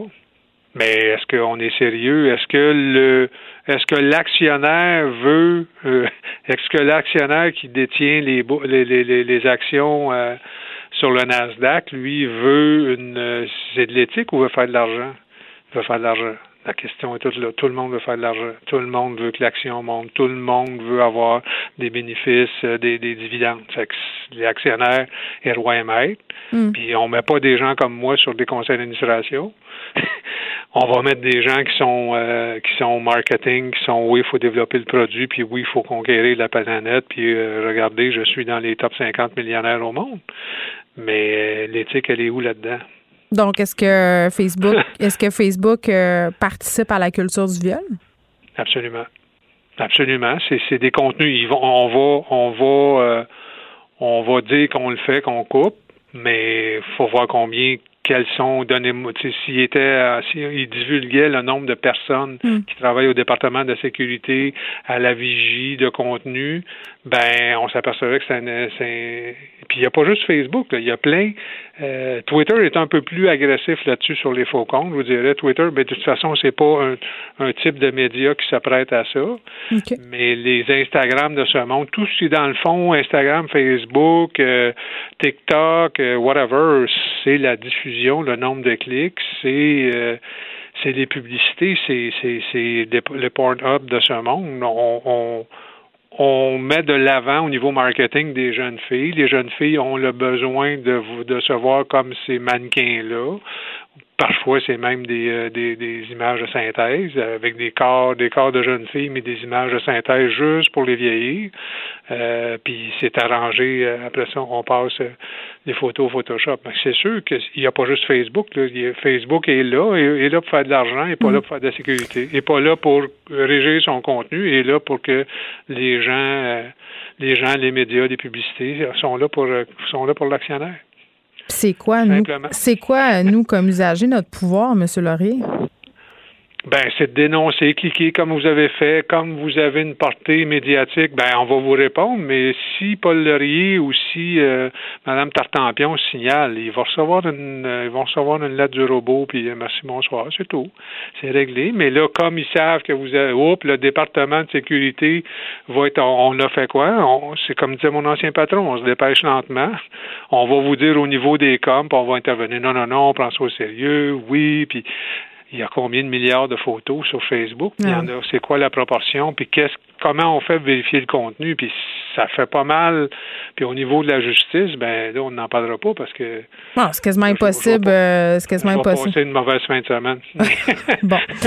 Ben, c'est quand même décourageant parce qu'on a l'impression que finalement, euh, c'est du vent puis qu'il n'y a rien à faire. À, à moins que le gouvernement euh, sévisse et rende ces plateformes-là peut-être imputables. Ben, le gouvernement, euh, c'est une, juridiction fédérale. Ouais. Avez-vous vu quelque chose sur le contenu haineux depuis... euh, Ils ont l'air de se pencher De- là-dessus, là, Steven Guilbeault Ah. puis sa gang, mais comment vous dites On ça? penché, Euh, rapidement, mais lentement? on se dépêche lentement. On, va, on, est pen- on se penche là-dessus, mais on va tomber par en avant. Paul Laurier, merci, ex-enquêteur de la Sûreté du Québec et PDG de Vigitech. Pendant que votre attention est centrée sur vos urgences du matin, vos réunions d'affaires du midi, votre retour à la maison ou votre emploi du soir, celle de Desjardins Entreprises est centrée sur plus de 400 000 entreprises à toute heure du jour. Grâce à notre connaissance des secteurs d'activité et à notre accompagnement spécialisé, nous aidons les entrepreneurs à relever chaque défi pour qu'ils puissent rester centrés sur ce qui compte, le développement de leur entreprise. Point radio. Geneviève Peterson. La déesse de l'information. Vous écoutez Geneviève Peterson. Cube Radio. Cube Radio. Cube Radio. En direct à LCN. 14h30, c'est le moment d'aller retrouver Geneviève Peterson dans nos studios de Cube Radio. Salut Geneviève. Bonjour, Julie. On revient sur le congédiement de ces deux infirmières de Joliette parce que le président du syndicat, je ne sais pas si tu l'as entendu, là, euh, qui euh, euh, sort, crie à l'injustice en disant qu'on parle d'un congédiement politique. Il va tout faire pour réintégrer ces deux infirmières dans leur poste. Est-ce qu'on a été trop rapide sur la gâchette, selon toi? Bien, il y a plusieurs affaires là-dedans, mais comme souvent, oui, on évite euh, pour se prononcer euh, parce qu'on est dans une situation aussi qui amène à ça, c'est-à-dire il y a un climat de tension euh, en différentes communautés. on a eu cette histoire avec Joyce et donc je pense que par rapport à cet incident-là, c'est bien clair. Moi, quand j'ai vu ça dans les journaux, ce qui est arrivé à Mme mm-hmm. Ottawa, c'est sûr que je posais des questions. C'est sûr que je me demandais qu'est-ce qui s'était passé, mais avant de savoir qu'est-ce qui s'est passé, pour vrai, moi, je réservais mon jugement. Tu sais, parfois, il faut se méfier des apparences. Puis euh, la première chose que je dirais, Julie, c'est que le rôle d'un syndicat, c'est de défendre euh, ses membres. Et ça, euh, bon, c'est tout à fait normal. mais moi, ce que j'ai mhm. appris quand même, je trouve ça intéressant. Je pense que c'est important qu'on revienne là-dessus. le fait que ces deux infirmières-là avaient suivi la fameuse formation de deux heures, euh, dont euh, fait euh, grands embages là, Yann Lafrenière, le ministre des Affaires autochtones. Puis même, je l'ai eu à mon émission là, quand ça s'est passé plus tôt cette semaine. Il l'a avoué lui-même, cette formation-là, -là, c'est pas une panacée.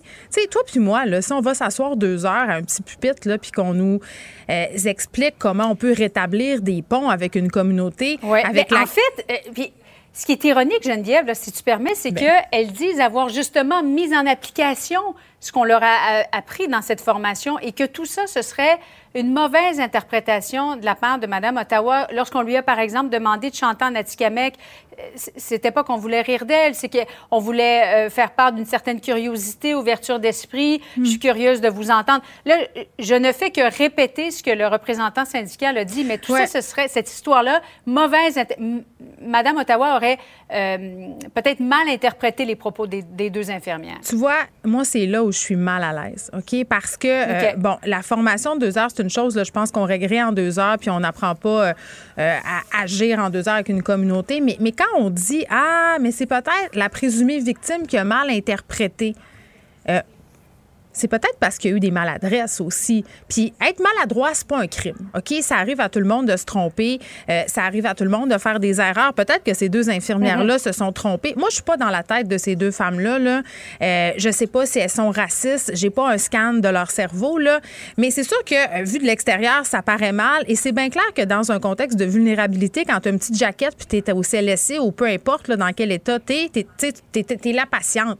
Ben peut-être que ça te tente pas de chanter en Attica donc, peut-être que la formation, elle a été mal comprise. Encore une fois, on spécule. Mais ce que ça dit, là, moi, je vais revenir sur le malaise de Mme Ottawa. Ce que ça dit, c'est que peu importe s'il y a eu des maladresses ou une, interprétation qui était euh, peut-être pas l'intention des deux personnes, c'est que la personne, Mme Ottawa, s'est présentée là peut-être dans un état où elle n'avait pas confiance, où elle était hésitante. Puis c'est ça que je trouve Il y a une méfiance qui existe, là, ouais. Ben oui, puis c'est ça que je trouve plate dans cet incident-là. C'est comme si on venait de reculer. C'est comme si on venait de faire 20 pas en arrière alors qu'on essaye d'avancer.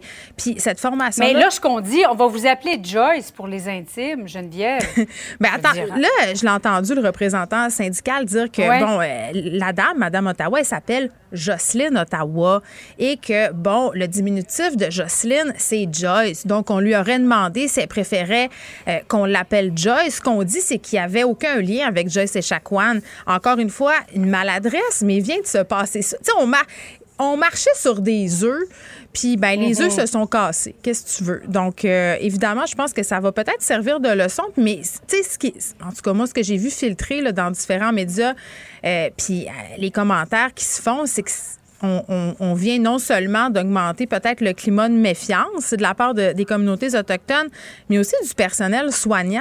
Tu sais, à un moment donné, s'ils ont l'impression qu'ils peuvent plus rien faire, qu'ils peuvent plus rien dire, ben est-ce que ça va faire augmenter les tensions? Parce que moi, je pense pas qu'on peut plus rien faire puis mhm. qu'on peut plus rien dire. Je pense qu'il faut rétablir le dialogue puis la confiance, mais c'est pas avec des histoires comme ça qu'on réussit. C'est certainement pas en disant que c'est une erreur d'interprétation. Ça, c'en est une maladresse de la part du syndicat. Geneviève, merci beaucoup. Bon après-midi à toi. Merci. Pendant que votre attention est centrée sur vos urgences du matin, vos réunions d'affaires du midi, votre retour à la maison ou votre emploi du soir, celle de Desjardins Entreprises est centrée sur plus de 400 000 entreprises à toute heure du jour. Grâce à notre connaissance des secteurs d'activité et à notre accompagnement spécialisé, nous aidons les entrepreneurs à relever chaque défi pour qu'ils puissent rester centrés sur ce qui compte, le développement de leur entreprise.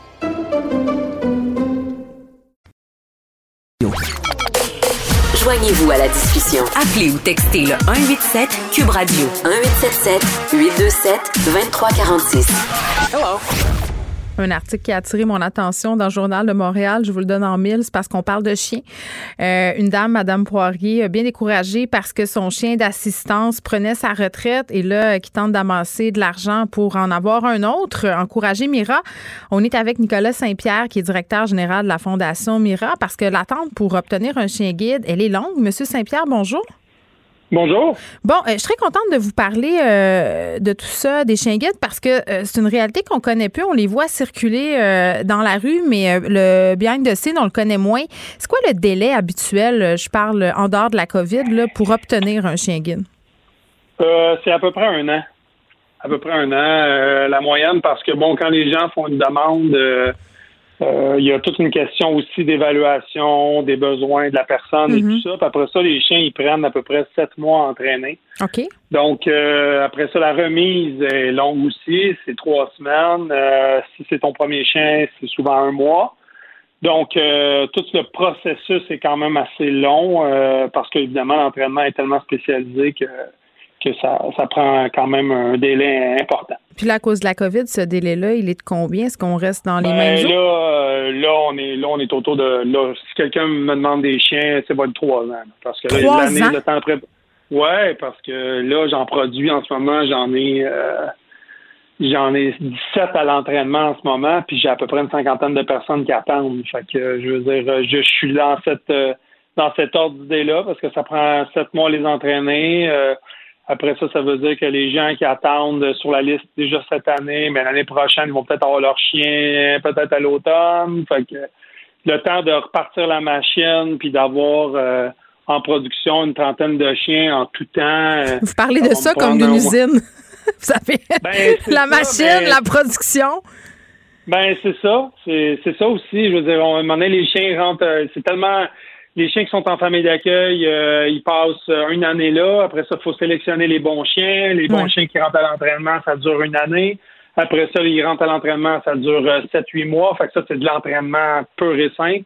Après ça, les remettre aux personnes, ça prend un autre mois. Fait Ouais, je comprends. a- mais mais, mais n'empêche euh, quand même pour ces gens-là qui attendent, qui ont besoin d'un chien pour fonctionner. Là, dans le cas de Mme Poirier, était bien Ouais. découragée parce que sa chienne est partie à la retraite à l'âge de 12 ans et demi. Il lui permettait, par exemple, d'aller à des cours de peinture, de faire toutes sortes d'affaires. Ça veut dire que pendant qu'ils attendent, ces gens-là, ils ont une vie un peu euh, vraiment moins le fun. Là. Oui, on est d'accord, on est d'accord. Puis ça, c'est c'est très, très, très, très plate. Euh, puis le COVID a fait que ça nous a donné vraiment un coup d'un genou là-dessus. Donc, euh, ça, là-dessus, il n'y a pas d'erreur. Madame Poirier est, particulière dans le sens qu'elle elle est aussi une personne qui est non-voyante en fauteuil roulant électrique. Puis ça, au niveau de l'entraînement, c'est un double défi parce que c'est un chien qui ça, elle a besoin de d'autres entraînements plus que chien guide. C'est un chien qui est capable de négocier avec un fauteuil roulant électrique. C'est pas pareil comme négocier quelqu'un qui marche. Pas du tout la même chose. Euh, euh, faut que le chien apprenne à passer dans les portes avec euh, avec le fauteuil. Fait que là, il y a encore un autre délai pour Francine euh, là-dessus, c'est certain. Mais ça, c'est euh, ça. Ça fait longtemps qu'elle est, est- bénéficiaire à la fondation. Puis quand elle a décidé de faire un GoFundMe, euh, moi été clair avec elle. J'ai dit écoute, Francine, ça ça l'accélérera pas ta remise de chien parce qu'il faut que je te trouve le bon chien. Puis ça, c'est pas facile. Oui, mais elle dit qu'elle veut vous aider parce que là, elle a ramassé euh, jusqu'à présent ouais, absolument. 14 565 Puis là, on se parle aujourd'hui à cause d'elle. Donc, elle vous aide à avoir Oui. de la visibilité. Mais, mais entraîner un chien, c'est long, ça coûte excessivement cher. On parle de 40 000 euh, Qu'est-ce qui fait que ça coûte cher comme ça?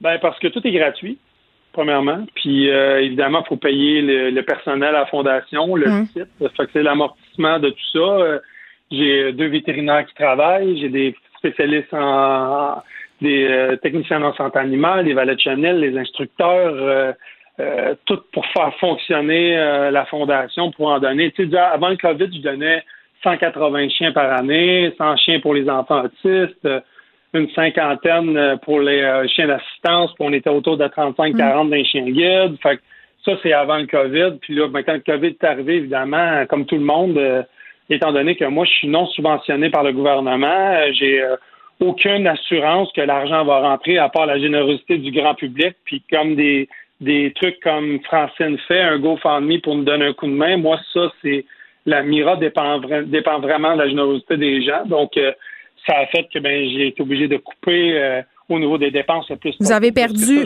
vous avez perdu des dons à cause de la COVID? Ben, on a perdu des dons, c'est certain. On a perdu des activités de financement qui sont qui étaient vitales, des tournois de golf, euh, des activités que les gens faisaient des soupers populaires et tout ça. Combien vous avez perdu? Ah, ben, ben d'après moi, un demi-million, certainement un demi-million. Puis ça roule à combien, Mira, par année? 6 millions 500 000, à peu près. Donc, euh, euh, c'est, ça. Fait que ça fait quand même c'est un gros roulement. J'ai, j'ai en ce moment, j'ai 1500 euh, chiens sur la route qui travaillent. Fait que euh, j'ai des gens qui sont en suivi à temps plein. Fait que ça fait quand même pas mal de trucs euh, qui fait qu'il faut garder la fondation à flot, hmm. pour être capable de recommencer à donner. Puis moi je pense que ben c'est on est on est reparti, là, ça va repartir au mois de septembre, aussitôt que les, les, restrictions sanitaires vont, vont s'atténuer, hmm. mais les chiens sont en production, donc on va pouvoir commencer un nombre de chiens qui est plus plus normal parce que là, je suis pas capable de donner beaucoup de chiens. Les chiens guides, c'est compliqué. Les personnes non-voyantes, euh, euh, travailler avec eux, mais c'est des contacts proches. Euh, puis en classe, ben, j'ai certainement 7, 8 personnes non-voyantes en même temps. Donc, la distanciation sociale, c'est impossible. je comprends, je comprends que c'est long. Puis paradoxalement, vous avez un boom d'inscriptions pour être famille d'accueil. Oui.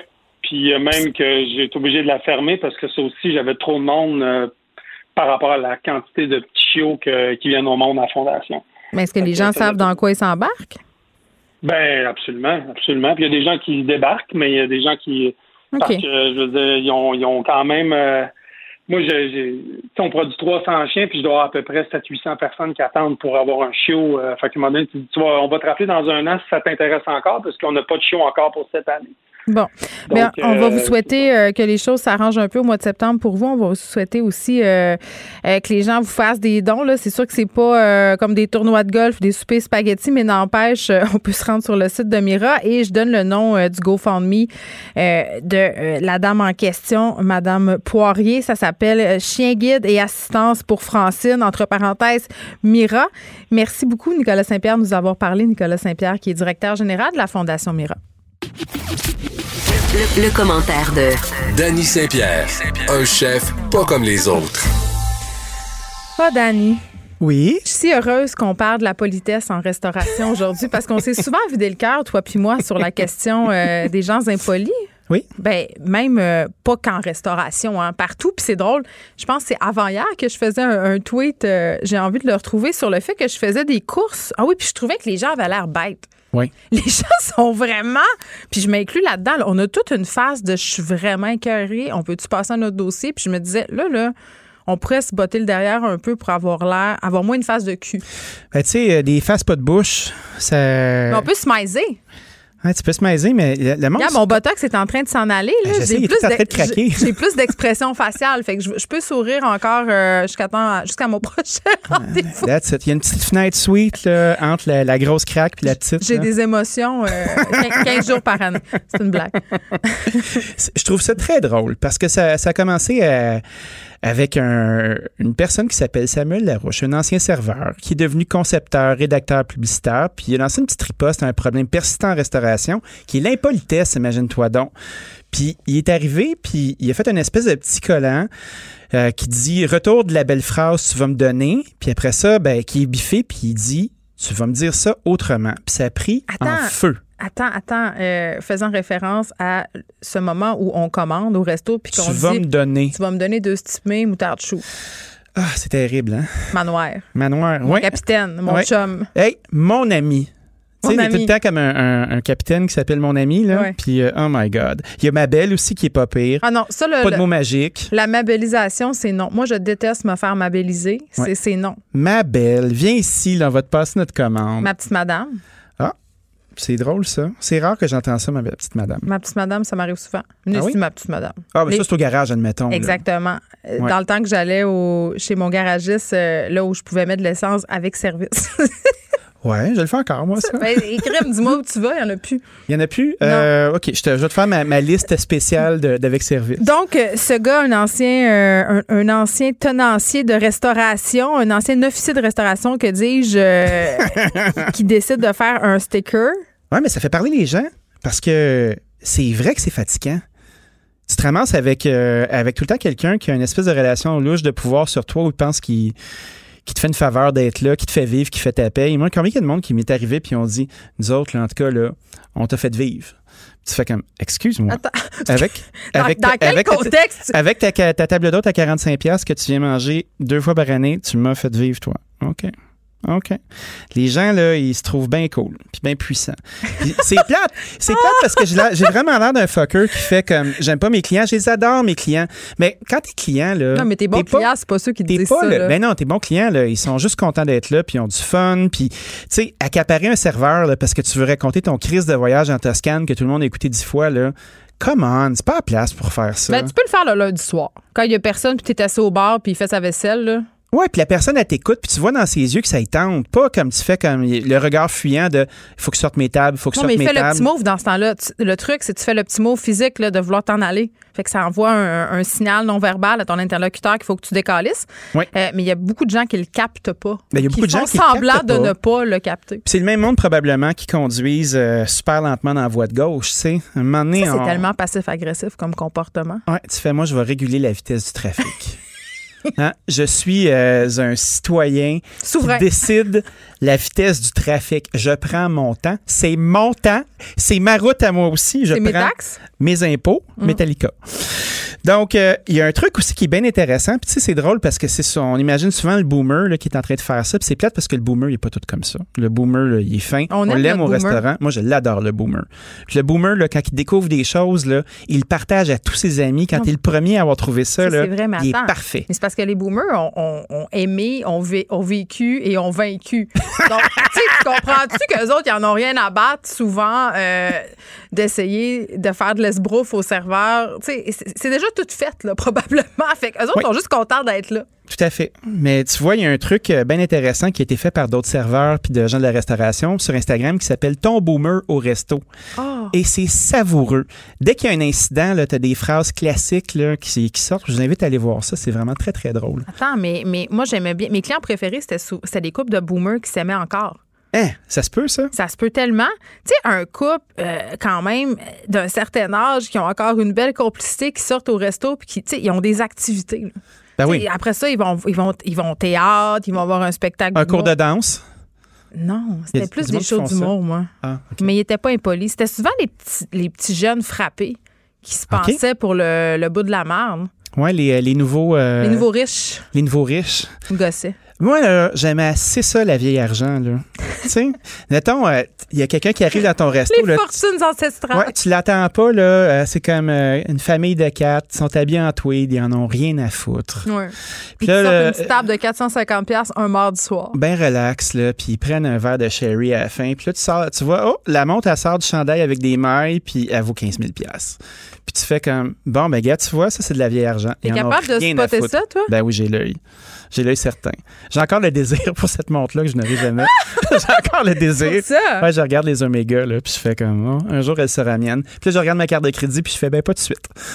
On va attendre un Voire peu. même jamais. Ben peut-être pas. Mais tu sais, c'est rendu euh, ringard aussi de sortir ta montre. Hein? Il y a beaucoup de gens qui prennent juste leur téléphone. Quand Ça tu- existe encore une montre? Moi, j'ai une Apple Watch, mais ai. c'est c'est seulement pour faire du sport. Je veux dire, je, je, je me suis jamais servi de ma montre pour regarder l'heure. Moi, je trouve que c'est un bel objet, surtout pour un homme. Il n'y a, pas Oh! trop de- y a pas trop de fierté. Hey, hey, hey, c'est mes goûts. Là. OK, excuse-moi, je te juge pas. Ben, Tu en viens fait- de le faire. Ouais, excuse-moi. Tu viens de le- viens de le- mais c'est pas grave. Je te euh, fais des excuses publiques. tu vois, je règle ça tout de suite, moi. Mais elle coule pas. Hein? Il n'y a personne sur Twitter Ça, c'est la phrase magique. dire, euh, Mais à culpa. Tu sais, mais à culpa. Tout est mais elle réglé. coule pas. Je peux revenir dans trois séries. Je m'excuse. J'aime beaucoup, euh, j'aime beaucoup mes montres. Je trouve ça le fun. Je trouve que c'est un bel objet. Mes montres. Oui, j'en ai plusieurs. Et là là. Oui, j'en ai plusieurs. Mais elles, elles coûtent pas toutes 10 000 OK. là. Non, non, des Écoute pas petites tout, montres. ce qui inclut qu'il y en a. Non, non, il n'y en a pas. y en Ta a blonde, pas. écoute-tu? Ma blonde, ma blonde m'a offert ma plus chère. Je le savais que c'était une bonne blonde. C'est une excellente blonde. Donc, la politesse, ça s'adresse dans tous les milieux. La restauration vire ça en petites blagues. Donc, moi, je me dis, ben, écoute, ça fait pas mal. Puis, ça fait réaliser aux gens qui sont un peu tapons de te dire, tu vas me donner ça, puis nanana. Ben, peut-être qu'on va tous se porter un petit peu mieux. Peut-être que c'est un autre agent de changement. Moi, j'aille pas ça. Moi, j'aime ça. Euh, ceci dit, c'est juste une phrase. Toi, en tant que proprio de resto depuis de nombreuses années, Oui. c'est quoi les pires impolitesses au resto? Tu sais, c'est les impolitesses subtiles là, que vous haïssez puis qu'on se rend pas compte qu'on fait. OK. Moi, là, il y a quelque chose qui me fait capoter, qui me met en temps, tabarnouche. OK? Ouais. C'est quand quelqu'un, euh, tu, tu- que ce soit en tant que client ou que ce soit en tant que personne qui redonne le change, là, quelqu'un qui te remet pas ton argent dans les mains, puis qui te pitch le change devant toi. Ça, c'est culturel dans, en Ça France, me- mettent ça sur le comptoir. ça me défrise. Moi, admettons. Là, avec euh, la COVID, Je vois quelqu'un arriver, là, puis, euh, tu sais, euh, donner de l'argent, puis la pitcher un peu sur la table, j'ai le goût de le taper. Je comprends. Ouais, ça m'horripile. Moi, c'est quelqu'un qui se mouche puis qui laisse son Kleenex dans son assiette. Arc! Ouais, j'ai vu ça. Tu sais, la, la serveuse de diner, là, arrange-toi avec ça, toi, chose. Ouais, ça. C'est ça. Tiens, une grosse slug. Tiens, la saison des huîtres est pas arrivée. Je vais vomir. Je m'excuse, je vais revenir dans trois Ouais, minutes. Je vais aller vomir. Danny va animer l'émission. Ouais, je vais chanter une petite chanson, hein, le temps de trois couplets. Ouais, ça, ça m'horripile. Euh, la personne qui essaye de ramasser la vaisselle à ta place aussi. Ça, ça me fait Ah, mon capoter. chum avait ce tic-là au début quand Ah on oui, commençait faire à des sortir piles ensemble. croches, là, là. j'ai dit là, Pierre, Wow. là, tu vas arrêter de faire ça. J'ai dit, il y a une personne, là, elle est là-bas, elle va arranger ses affaires comme ça, il tente. Arrête Oui. de vouloir contrôler la vaisselle de la table. Ouais, la main, la main levée aussi, là. Madame, Oh, mademoiselle? coupable, j'ai déjà fait ça. Mademoiselle? J'ai déjà fait ça. Je suis désolée, mais elle coule pas. Ouais, ben, c'est sûr que si la personne t'ignore depuis une demi-heure, là, ben, tu peux aller la chercher par l'oreille. Quant à moi, c'est bien correct, là. Mais tu sais, euh, la personne pas patiente qui veut tout contrôler à la table, qui interrompt les autres, puis qui fait, euh, qui, qui cale les affaires à la place des autres, puis tu sais à la fin qu'ils vont tous splitter leurs factures puis s'ostiner. Oh non. Fait que tu fais comme, ouais, pis ça, euh, c'est pas trop poli non plus. Puis la personne qui demande des exceptions, ça vous gosse-tu? Ah, je voudrais ça. Est-ce qu'il y aurait ça? Moi, je dis toujours oui, et je fais toujours mais. Et ce mais-là, il coûte cher. Fait que si, admettons, tu veux pas avoir euh, euh, la garniture de, de- de pommes de terre et de rapini qui vient avec le saumon, avec la belle sauce à l'orange que je t'ai faite, puis tu veux avoir des haricots verts à la place des rapini, Ça, puis tu genre. veux du riz à Ah la pas place euh, des patates. Moi, ça serait Puis, juste, je voudrais juste compte, saumon, légumes verts. Ça serait-tu chiant? Tu Non, c'est bien correct, ça. Moi, ça m'embête pas. Mais quand tu commences à changer la plupart des ingrédients, puis tu dis, hey, la garniture du cochon, là, elle a l'air vraiment bonne. J'aimerais ça l'avoir, mais avec le saumon. Ah non, ça, c'est non, c'est la limite. Non, il y a des gens qui font ça. Puis c'est pas que ça me dérange. Moi, je- dire non, j'aille ça. Mais il faut que tu payes. faut que tu payes. C'est normal. Tu payes le plus cher des deux. Ben, c'est correct. Ben oui, c'est correct. Il faut faire ça parce que sinon, les gens, ils prennent leurs aises. puis après ça, t'es pogné Ouais. avec ça, t'as créé un précédent. Un moment donné, j'étais au chien fumant, puis je les nomme parce que c'est des amis. Puis je dis parce à- que t'es fait souffrir. je dis à Max, ah Max, j'ai tellement le goût de manger des huîtres, mais il n'y en a pas. Il est parti en acheter. Ah J'ai trouvé ça, là. à- il est parti en acheter à son ami restaurateur deux portes à côté, tu vas me dire, là. Non, mais j'ai trouvé que c'était la plus belle attention. Il y avait mon chum qui voulait rentrer en dessous de la table tellement il était gêné. Mais pourquoi? Tu t'as demandé ce que tu voulais, tu l'as Mais payé? je l'ai pas demandé. Je m'attendais pas à ce qu'il ait cherché des huîtres, là. Mais il est allé. Il voulait me faire plaisir. Puis il a réussi. Regarde, tu vois, j'en parle aujourd'hui. Statut de VIP. remouée. Il a repayé ses huîtres une coupe de fois juste là. Ah oui, je suis remouée, je suis remouée. Remuée. OK. Euh, T'as un ancien de bar qui s'énerve. euh, Puis là, on parle pas de Pierre Thibault, on parle des autres. Ben, on parle euh, de M. Poulain, M. Sergakis, qui tiennent euh, deux associations. Toi, euh, la Corporation des propriétaires de bars, brasseries et tavernes du Québec, M. Poulain, président de l'Union des tenanciers de bars du Québec, M. Sergakis, qui font front commun pour essayer de réouvrir le 1er avril. Imagine-toi donc. Ça, c'est dans pas long. Ouais, peut-être que c'est un poisson d'avril. Je ne pense pas, parce que normalement, tu disais le premier. Ben oui. Puis tu sais, les arguments sont euh, on a juste été ouvert pendant trois mois, soit l'équivalent d'un maximum de 25% de l'année. Les maths sont au rendez-vous. J'aime ça. Puis, euh, euh, on veut solliciter la réouverture rapide. Puis, tu sais, ils ont l'argument de dire que même dans les zones rouges, on peut être un groupe de huit personnes à l'extérieur et puis les terrasses vont arriver. Il n'y a pas eu de souche d'éclosion. Les établissements licenciés sont des endroits sécuritaires. OK, parfait. Mais penses-tu que. Ben, ben voyons, c'est rouvre les bars. euh, il faut. En tout cas. ça, ça marche pas. Ben non. Ouvrir, fermer, ouvrir, fermer, ouvrir, fermer, ça marche pas. Tu sais, là, il y a Pierre Thibault de la NABQ qui arrive et fait Ah, ben, c'est peut-être un peu rapide. Peut-être qu'on devrait ouvrir le 15, Je le temps. lui. Ben oui, Pierre Thibault, il est raisonnable, tu sais. Il est plein de gros bon sens. Un puis bon euh, c'est quelqu'un qui veut euh, qui veut que les choses se fassent bien. C'est quelqu'un qui a proposé justement des mesures où si on est appelé à réouvrir, d'avertir le monde d'avance, comme ça ils sont capables de se préparer leurs équipes, puis ça fait pas une espèce de gros boom désorganisé. euh, trouver aussi des gens. Là, on en Ben a oui. parlé, toi et moi. Il y a une pénurie. Puis là, euh, juste pour être sûr de comprendre, là, cette demande-là, est-ce que ça s'adresse à la zone rouge? J'espère que non. Ben, je pense serait- que c'est le gros party, là, ça s'adresse à tout le monde. Ah. Cette affaire-là. Ils vivent peut-être pas dans, dans le même Québec que moi. Ben, je pense qu'on on essaye de pousser pour avoir un peu plus de souplesse. Puis là, ben, au low ball. tu sais, tu te dis, tiens, euh, je vais te demander tout ce que je peux penser qui est déraisonnable, puis je vais avoir quelque chose en échange. Moi, j'aime l'idée de pouvoir réouvrir euh, le 15 avril parce que c'est la date euh, officielle de la réouverture des terrasses. Fait qu'au moins, il peut y avoir quelque chose qui se passe dehors. Dehors, c'est moins dangereux. Dehors, de façon contrôlée, au moins, ça peut repartir la machine parce que c'est une industrie qui est sur pause depuis un bon bout. Il y a beaucoup de gens qui ont décidé de se réorienter. Euh, si on veut être capable d'opérer, euh, on le répète, c'est une marotte. À tous les jours, on cogne sur ce clou-là. Euh, il faut repartir la machine, il faut remettre de la- non seulement de la sécurité, mais de la confiance euh, auprès des Non, mais là, on n'a pas une deuxième chance, par exemple. On a rouvert, on a fermé, là, on peut pas Non. rouvrir, refaire. Tu sais, on peut pas, là, on peut pas leur faire. Non, on peut pas faire ça. Ça va être trop déprimant. Ça va être fait. trop déprimant. On peut pas. Là, tu vois, à partir du 26 mars, les bars, les brasseries les tavernes euh, situées en zone jaune pourront euh, reprendre leurs activités. Fait que, ben, gars, il y a de l'espoir de ce côté-là. on s'accroche à ce qu'on peut? Ben, en même temps, mais, c'est quand même un- un- un- une industrie qui, qui suscite une certaine controverse parce que je veux pas, on- les gens boivent de l'alcool, oui, ils sont désinhibés, oui, on peut avoir toutes sortes d'exemples, mais à la fin de la journée, c'est des entreprises comme les autres, puis il faut leur donner un peu d'espoir, là. Ma mère, elle nous texte, tu sais qu'elle nous aime beaucoup, puis elle nous écoute tout le temps. Puis euh, on a madame. parlé des boomers tantôt, puis j'ai parlé du chien fumant. Euh, elle me rappelait cette fois où elle m'avait beaucoup gênée au chien fumant, où elle avait commandé un- une crème de menthe blanche avec du soda. Ouais, mais ça, c'était délicieux, Je ça. le sais. Je veux dire, qu'est-ce que tu veux que je te dise? Ma Mais- mère, des fois, elle hallucine que je d'elle.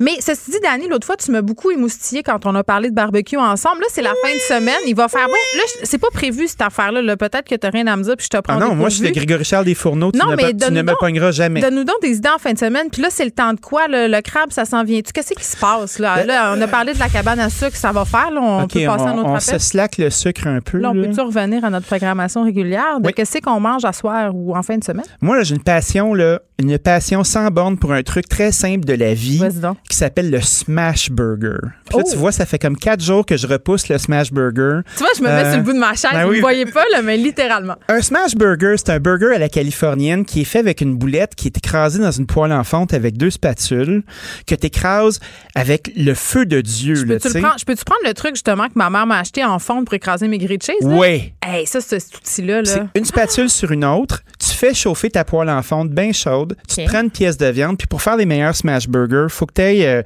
un mélange avec un ratio d'à peu près 20% de gras dans ta viande. Fred, il opine du bonnet, là, il est d'accord. Ah oui, mais Fred est souvent d'accord, c'est juste qu'il a une mauvaise foi. Fait Ouais, qu'on ne sait pas tout le temps quand il est content. Ceci dit, le smash burger, c'est délicieux. On se prend des petits pains bien ordinaires. Là, les maudits pains de hippie qui sont trop durs pour les dents. Là. Ah, ça, ça. On touche pas à Ça ça avec un bâton. du sucre euh, Ouais. puis du moelle. Ça nous prend genre un petit gadois bien chienne Ah euh, oui. assise Boudez dans pas. le paquet. Boudez pas ça. Euh, les meilleurs pains sont les pains à base de pommes de terre. Le- euh, au Québec, on commence à avoir une sorte qui s'appelle les Martin Potato Roll arriver, puis qui arrive directement de la Pennsylvanie. C'est probablement Oui. fait par des Amish. Euh, c'est ce pain qu'on utilise dans la chaîne Shake Shack, qui est ma chaîne de smash burger préférée. Ah. Oui, OK? Non, mais c'est exceptionnel. Non, c'est correct. Exceptionnel. Après ça, ben, on prend cette viande-là. Quand on prend de la viande qui vient d'un boucher, une viande euh, qui a été hachée euh, par un humain et non une Ça grosse l'aide. machine. Non seulement ça l'aide, mais tu peux donner des cuissons à tes burgers. Ah. Un petit pain a besoin d'une boulette de 4 onces. Plus gros que ça, ça fait des burgers trop épais puis ça saigne partout. Puis quand tu l'écrases comme il faut, bien comme il faut, intensément, puis tu le laisses croûter à fond d'un côté, Oh tu Dieu. retournes vite, vite de Les l'autre. frappés me Tu pissent le dans garnis. Ce burger-là, il est exceptionnel. Puis pour les gens qui sont un peu rebelles à la maison, là, vous prenez votre viande, vous y ajoutez beaucoup de persil, beaucoup d'oignons, du sel et du poivre, un peu comme on ferait un kefta. Et on appelle ça, chez nous, on a ça, on appelle ça des boulettes de suif. Ben, that's it. Hein? Un bon pémican, là. Mmh! Puis tu le fais saisir juste à moitié, puis tu, tu le sales, mais abusément, comme beaucoup trop. Que tu te dis, OK, c'est assez salé, vas-y quatre fois comme ça, puis tu ju- laisses juste ça dans ton on pain. oublie la nutritionniste intérieure, puis on peut mettre de la sauce barbecue de nos amis de Saint-Ambroise. là. Oui, la damn! On peut faire ça, puis ça va être formidable. Puis, euh, au lieu de faire des grosses boulettes épaisses, là, résistez, puis faites-vous deux petites que vous stackez une sur l'autre, comme Deux des petites doubles. boulettes plates. Ouais, des petites boulettes plates qui s'enchaînent. C'est comme l'amour de la chop de porc mince. Ah oui. Ouais. Tellement. La chop de porc épaisse, là, c'est juste creepy, cette affaire-là. On en veut le couper à ce qu'il ça, là. Faut que ça croustille. Oui, à fond. OK, bye-bye. Bon week-end. Pour une écoute en tout temps, ce commentaire de Danny Saint-Pierre est maintenant disponible dans la section balado de l'application et du site cube.radio, tout comme sa série balado L'Addition, un magazine sur la consommation et l'entrepreneuriat. Cube Radio. Pendant que votre attention est centrée sur cette voix qui vous parle ici, ou encore là, tout près ici, très loin là-bas, Ou même très, très loin. Celle de Desjardins Entreprises est centrée sur plus de 400 000 entreprises partout autour de vous. Depuis plus de 120 ans, nos équipes dédiées accompagnent les entrepreneurs d'ici à chaque étape pour qu'ils puissent rester centrés sur ce qui compte, la croissance de leur entreprise.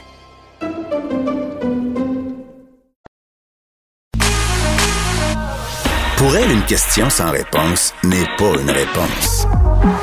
Geneviève Peterson. Cube Radio. Le, le commentaire de Olivier Primo, un entrepreneur pas comme les autres. Salut, Ali. Comment ça va, John? Écoute, ça va bien. Soleil, fin de semaine qui arrive. Mais là, tu veux me parler de Denis Coderre. Ah, j'avais le goût de parler de Denis. Ça fait longtemps qu'on n'a pas parlé. Ben, en tout cas, il est dans une démarche euh, de rebranding de son image. C'est pas peu de le dire. Ben, ça fait quand même un, un bout qu'il a commencé à, à faire un petit rebrand de son image. Et là, si- j'ai bien lu là, ce qui est sorti ce matin, euh, son livre a un, un peu été leaké, là, si je peux utiliser l'expression. là. Il se l'est fait, euh, il s'est fait voler du coup. Je sais pas si c'est arrangé. Je suis quand même bon dans ces trucs-là. Mais si c'est pas arrangé, il doit pas être content ce matin. Euh, ben aujourd'hui, en fait. Ben, explique il- pourquoi un peu là, pour ceux qui n'ont pas suivi.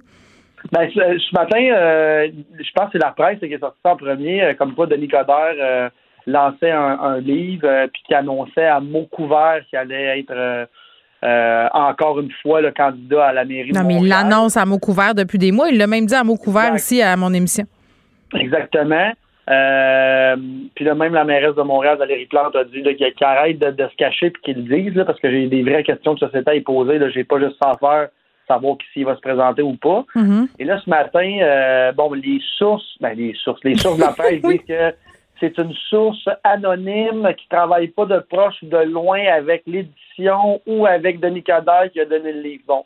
Fait que euh, là, si vous, étiez en face de moi, là, je, tiens mon œil en voulant dire c'est sûr que c'est pas vrai, mais en tout cas, peu importe.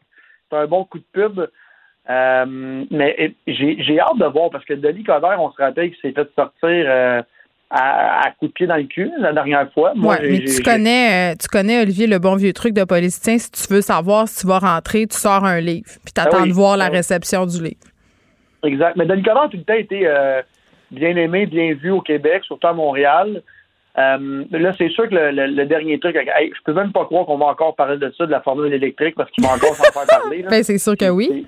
le truc le plus ridicule, puis tu sais, avec le recul, il l'a dit 20 fois, j'aurais juste dû le dire au début que ça allait être un flop total. Euh, puis, euh, parenthèse, moi, je croyais beaucoup à ce, projet-là, puis j'aurais aimé ça que ça ça finisse pas en queue de poisson. Là. Toutes les grandes villes dans le monde l'ont, sauf nous autres qui l'avaient. Fait que c'est un peu ridicule un, comme truc. Ça a peut-être été mal organisé et mal fait, là, mais c'est un, c'est un beau produit. Fin de la parenthèse. Tout ça pour te dire que euh, quand, quand Denis Coderre a perdu la dernière fois, moi, je vais vous dire, ben franchement, j'aime beaucoup Valérie Plante. Euh, c'est une connaissance personnelle. J'ai parlé plusieurs fois, super gentille, tout ça.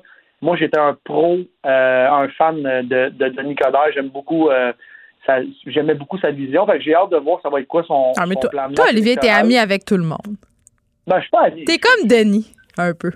je sais pas si je suis comme Denis, mais je- j'aime, moi, j'aime m'entendre bien avec tout le monde, puis je m'intéresse beaucoup, beaucoup euh, aux histoires des gens. Fait que quand je rencontre quelqu'un, Ouais. euh, je parle beaucoup avec la personne. Fait que Valérie, je l'ai rencontrée dans un tournoi de soccer, ça fait peut-être trois ans. Puis depuis ce temps-là, euh, on, on s'est reparlé une couple de fois. Puis écoute, moi, j'ai du respect pour tout le monde qui est en politique, que j'ai les mêmes opinions que eux ou pas. Je comprends. Parce que c'est, un, une job tellement ingrate. Oui, puis en même temps, euh, si Denis Coderre, euh, on met un si euh, pour la forme, là, se représente à la mairie de Montréal, il va à nouveau affronter la mairesse Plante. C'est comme un peu des vieilles némésis, là. Exact, exact. Fait que ça, ça va être intéressant aussi de suivre ça. là. C'est comme euh, les Canadiens de Montréal affrontent les Bruins de Boston. Exact. Mais moi, je pense que ça va être, ça va être des élections très, très intéressantes. Euh, je vois pas personne d'autre si Denis se présente euh, rentrer à la mairie de Montréal, là, euh, à part Valérie Plante, si elle, elle, elle est réélue, excusez-moi. Mais ça va être une, une bonne bataille. Toi, tu pourrais Et te Valérie- présenter? Non, pas tout de suite. Mais Oh, j'ai- pas tout de j'ai suite. toujours voulu faire, j'ai toujours voulu faire de la politique. Je sais pas encore si ça va être provi- provincial, fédéral ou municipal, mais là j'ai 35, fait que pas avant, euh, pas avant 50 ans. J'ai, j'ai, j'ai d'autres choses à faire. Tu sais ce qu'on dit, hein? Tu sais ce qu'on dit pour faire de la politique, faut avoir rien à perdre et rien à gagner. Exactement. Fait que à 50 ans, j'espère avoir rien à perdre et rien à gagner, juste du fun puis euh, du plaisir. Mais rendu là, ça sera. euh, rendu là, si, si, si on se parle encore dans l'animation, on s'en parlera. tu challengeras sur mes points. Mais en tout cas, je voulais revenir euh, au, au fait que si Denis se représente, Ouais. je pense que ça va être une. euh, Écoute, pour les pour ceux qui, ont, qui aiment Valérie, euh, c'est une très bonne mairesse. Pour ceux qui aiment Denis Coderre, ben je pense que ça va être c'est c'est un ou l'autre. Je vois pas personne d'autre rentrer dans la course. Euh, puis bonne chance aux personnes qui vont rentrer contre eux autres. là, ils vont vraiment pas avoir l'attention. Surtout comme tu disais tantôt, là, c'est une vieille, en parenthèse, rivalité. Oui. Euh, puis tu sais, Denis, Denis, la dernière fois, puis il l'a dit à plusieurs fois, à plusieurs reprises, lui, il était sûr qu'il allait rentrer puis qu'il n'y avait pas de besoin. Ah, de- il s'est fait avoir. quand- Exactement. Ah, ouais. Il s'est fait avoir. Il s'est fait avoir, mais encore une fois, c'est tellement stupide le fait qu'il ait perdu des élections de la mairie de Montréal pour la formule électrique qui, était, qui est tombée dans le pire moment de sa campagne. Pendant qu'il remontait tranquillement, tard, c'est revenu. Puis là, euh, on connaît ça, mais je vais t'avouer, puis même si j'aime bien Valérie, euh, en ce moment, sa vision de Montréal qui est très euh, marche à pied et vélo, je pense que ça, ça irrite beaucoup, beaucoup de personnes. Je pense qu'on n'est vraiment pas rendu là euh, à Montréal. On n'est vraiment pas une ville européenne, même si on aime tellement. Mais chacun ses obsessions, là, Olivier. Euh, Denis, c'était ses expos. J'espère qu'il s'est slacké un tour là-dessus aussi parce que moi, j'étais plus capable de l'entendre parler de baseball. Euh, tu voulais me parler aussi d'imposer une taxe aux acheteurs Oui. euh, immobiliers étrangers. Ben, je sais pas si je, si je voulais l'imposer ou si j'aimerais ça ou pas. Ouais. Mais je pense que c'est une belle avenue à, à regarder. Si on en parle souvent, nous autres, des, des prix de l'immobilier là, qui, est, qui, est, qui est rendu complètement fou. Puis, tu sais, faut, faut penser aussi à, à monsieur, madame, tout le monde qui veut s'acheter, euh, bon, euh, sa deuxième maison, sa première maison. C'est très, très compliqué en ce moment. Et euh, Vancouver, Toronto l'ont fait. Alors, si tu un, un, un résident étranger, tu vas acheter une propriété dans ces deux villes-là, tu as une taxe si tu viens pas habiter ici à Ouais, payer. puis je pense qu'il faut expliquer là, pourquoi, euh, pourquoi ça serait une idée qui serait envisagée. C'est parce qu'en ce moment, le prix de l'immobilier, est- c'est tellement cher euh, que les seules personnes qui ont les moyens d'acheter certains types d'immeubles ou certains types de propriétés dans les grandes villes canadiennes, ce sont des intérêts étrangers, beaucoup d'intérêts chinois, surtout à Montréal, Exact. Vancouver.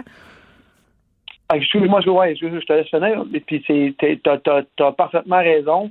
Euh, énormément, énormément d'Asiatiques qui ont énormément d'argent qui investissent ici, surtout à Toronto et à Vancouver. Et, et les deux villes ont dû adopter des lois super rapidement parce que les prix explosaient encore plus qu'ici. Hmm. Et euh, l'accès à la propriété était très, très difficile. Catherine Fournier, euh, qui est une- la députée indépendante, au provincial a essayé de, de déposer une motion qui a été refusée. J'ai, j'ai pas compris. On, on l'a même pas étudié. Là.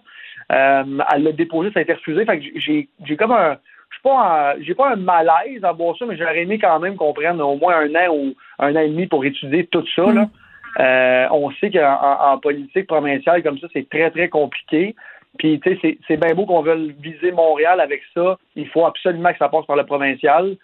Euh, fait je je comprends qu'on est en COVID, je comprends tout ça, mais là, après, euh, les politiciens vont, vont, faire, vont faire leur cheval de bataille avec ça aux prochaines élections. C'est sûr que l'opposition va en profiter pour dire non, nous autres, on est là pour euh, protéger l'intérêt des Québécois qui veulent s'acheter une propriété. Fait que je pense que peut- la CAQ a peut-être manqué un peu de jugement. Non, mais attends, ça va être aussi peut-être, je pense, un des prochains enjeux à l'élection municipale. Tu parles du provincial, mais plus spécifiquement, à Montréal, il y a vraiment un problème d'accès à la propriété. Euh, il y avait toutes sortes d'interventions hier, euh, notamment dans l'émission de Pierre-Olivier Zappa, là, on disait que pour une famille euh, d'un revenu moyen à Montréal, euh, c'est de plus en plus difficile d'accéder à un prochain achat, à un premier achat, pardon. Euh, Dans ma rue, là, euh, il y a un duplex qui vient de se vendre 900 000. C'est une dompe. C'est une Incroyable. dompe. Tu sais, je veux dire, et- puis qui peut s'acheter ça? Qui a les moyens euh, de payer 900 000 pour un duplex sur une rue à Montréal dans un quartier légèrement excentré? Là, moi, j'habite à Rosemont, mais Rosemont-Est, près du Jardin botanique. Euh, tu sais, t'achètes un immeuble à 900 000 il y a 200 000 de réno à mettre direct en partant. Et là là. Non, t'as parfaitement raison.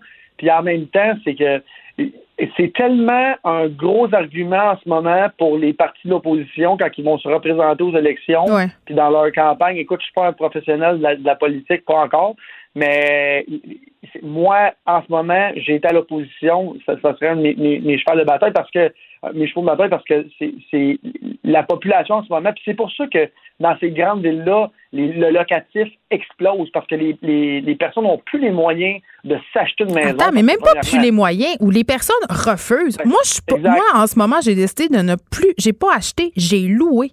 Parce que ça me tente pas de payer un- une propriété ce prix-là. J'ai pas envie. Ça me tente pas de monopoliser ce montant-là d'argent, euh, de me prévoir des rénaux qui finissent plus. Parce qu'à un moment donné, il y a une limite à ce que tu peux vendre euh, ta propriété dans un quartier donné. Fait que moi, j'ai fait des calculs, puis je suis pas la seule.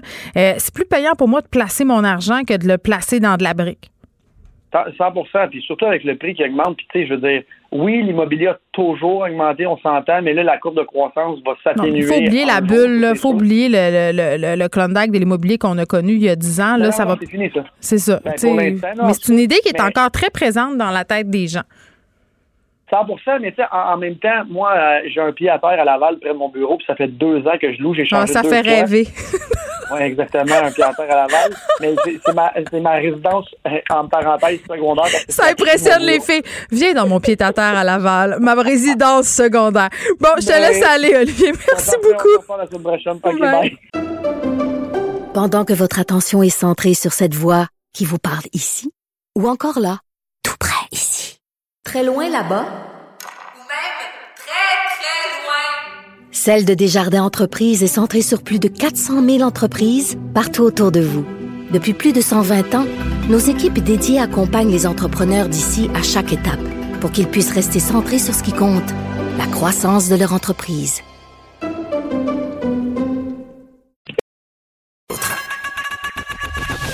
Geneviève Peterson. Une animatrice pas comme les autres. Cube Radio.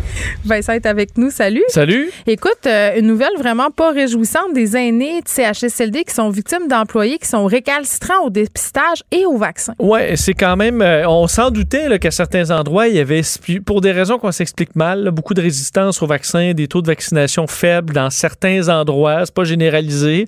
Euh, mais semble que ça a été le cas au CHSLD Lionel Aymon à Gatineau, où il y a eu une, une importante éclosion Ouais. euh, dans les derniers jours. D'ailleurs, ça, ça se là, il y avait encore plusieurs cas actifs. Euh, ça a fait huit morts. Et semble que, selon deux rapports publiés aujourd'hui, euh, l'hésitation, la, résistance au vaccin et au dépistage serait centrale de cette problématique-là. Il y a 260 lits là, à cet endroit-là Gatineau.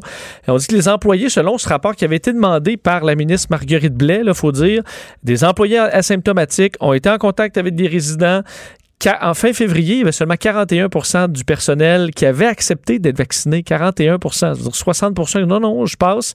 Euh, au niveau des tests de dépistage, on s'entend, c'est important, il y a seulement 15 euh, qui, euh, qui avaient participé à du dépistage. Et là, euh, une des recommandations du rapport, c'est de rendre obligatoire le Ben, dépistage je pour ceux pas. qui travaillent en milieu d'éclosion. Moi, je dirais, ben, ça me paraît l'évidence même. Ouais. Ben, J'allais dire, c'est pas déjà le cas? Ben, c'est ce que je pensais aussi, mais visiblement, tu te fais pas dépister. Tu es dans la zone rouge, puis euh, il y a des cas partout, mais tu te fais pas dépister parce que ça te tente pas. Alors, euh, c'est une problématique, bon, clairement, à cet endroit-là, au CHSLD Lionel et Mont. Je pense pas que ce soit comme ça partout, euh, mais il y aura à faire. On dit par contre que ce serait peut-être pas simple là, de gérer ce problème-là et qu'on a encore 16 cas actifs euh, à Lionel et Mont, du moins selon le bilan euh, d'hier.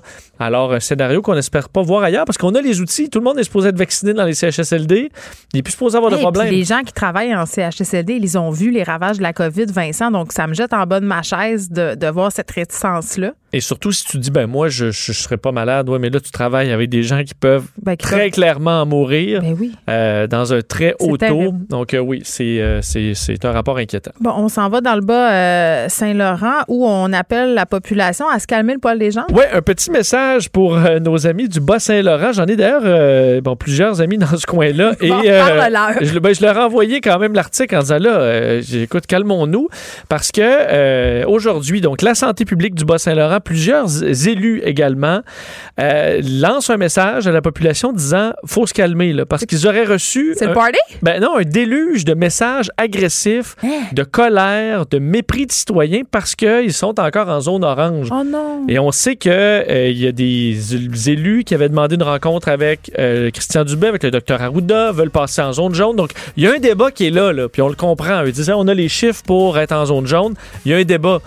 C'est correct qu'il y a un débat. Le problème, c'est calmez-vous les nerfs, les le grandes insultes, puis les menaces et compagnie. Donc, les élus sont obligés de sortir à la santé publique pour dire prenez une grande respiration. Zone orange, c'est pas. euh, c'est pas Guantanamo, là. On est en zone rouge, nous, puis on, ça- ça- on survit, là. On a la peau courte, on est un peu euh, impatient. Est-ce qu'on a du temps pour parler de la plonge de Joe Biden? Ben, rapidement, te Oui. dire, alors que Joe Biden montait euh, les escaliers vers Air Force One pour se diriger en Atla- à Atlanta, il a trébuché, mais une bonne, bonne trébuchade. Là. Euh, il est correct, il se porte bien. Bon. Mais on sait qu'il s'était moqué un peu de Donald Trump qui descendait bien lentement une rampe. Alors, ben, c'est ça, c'est de bonne guerre. Merci Vincent, bon week-end tout le monde. On se retrouve lundi à 13h. Cube Radio.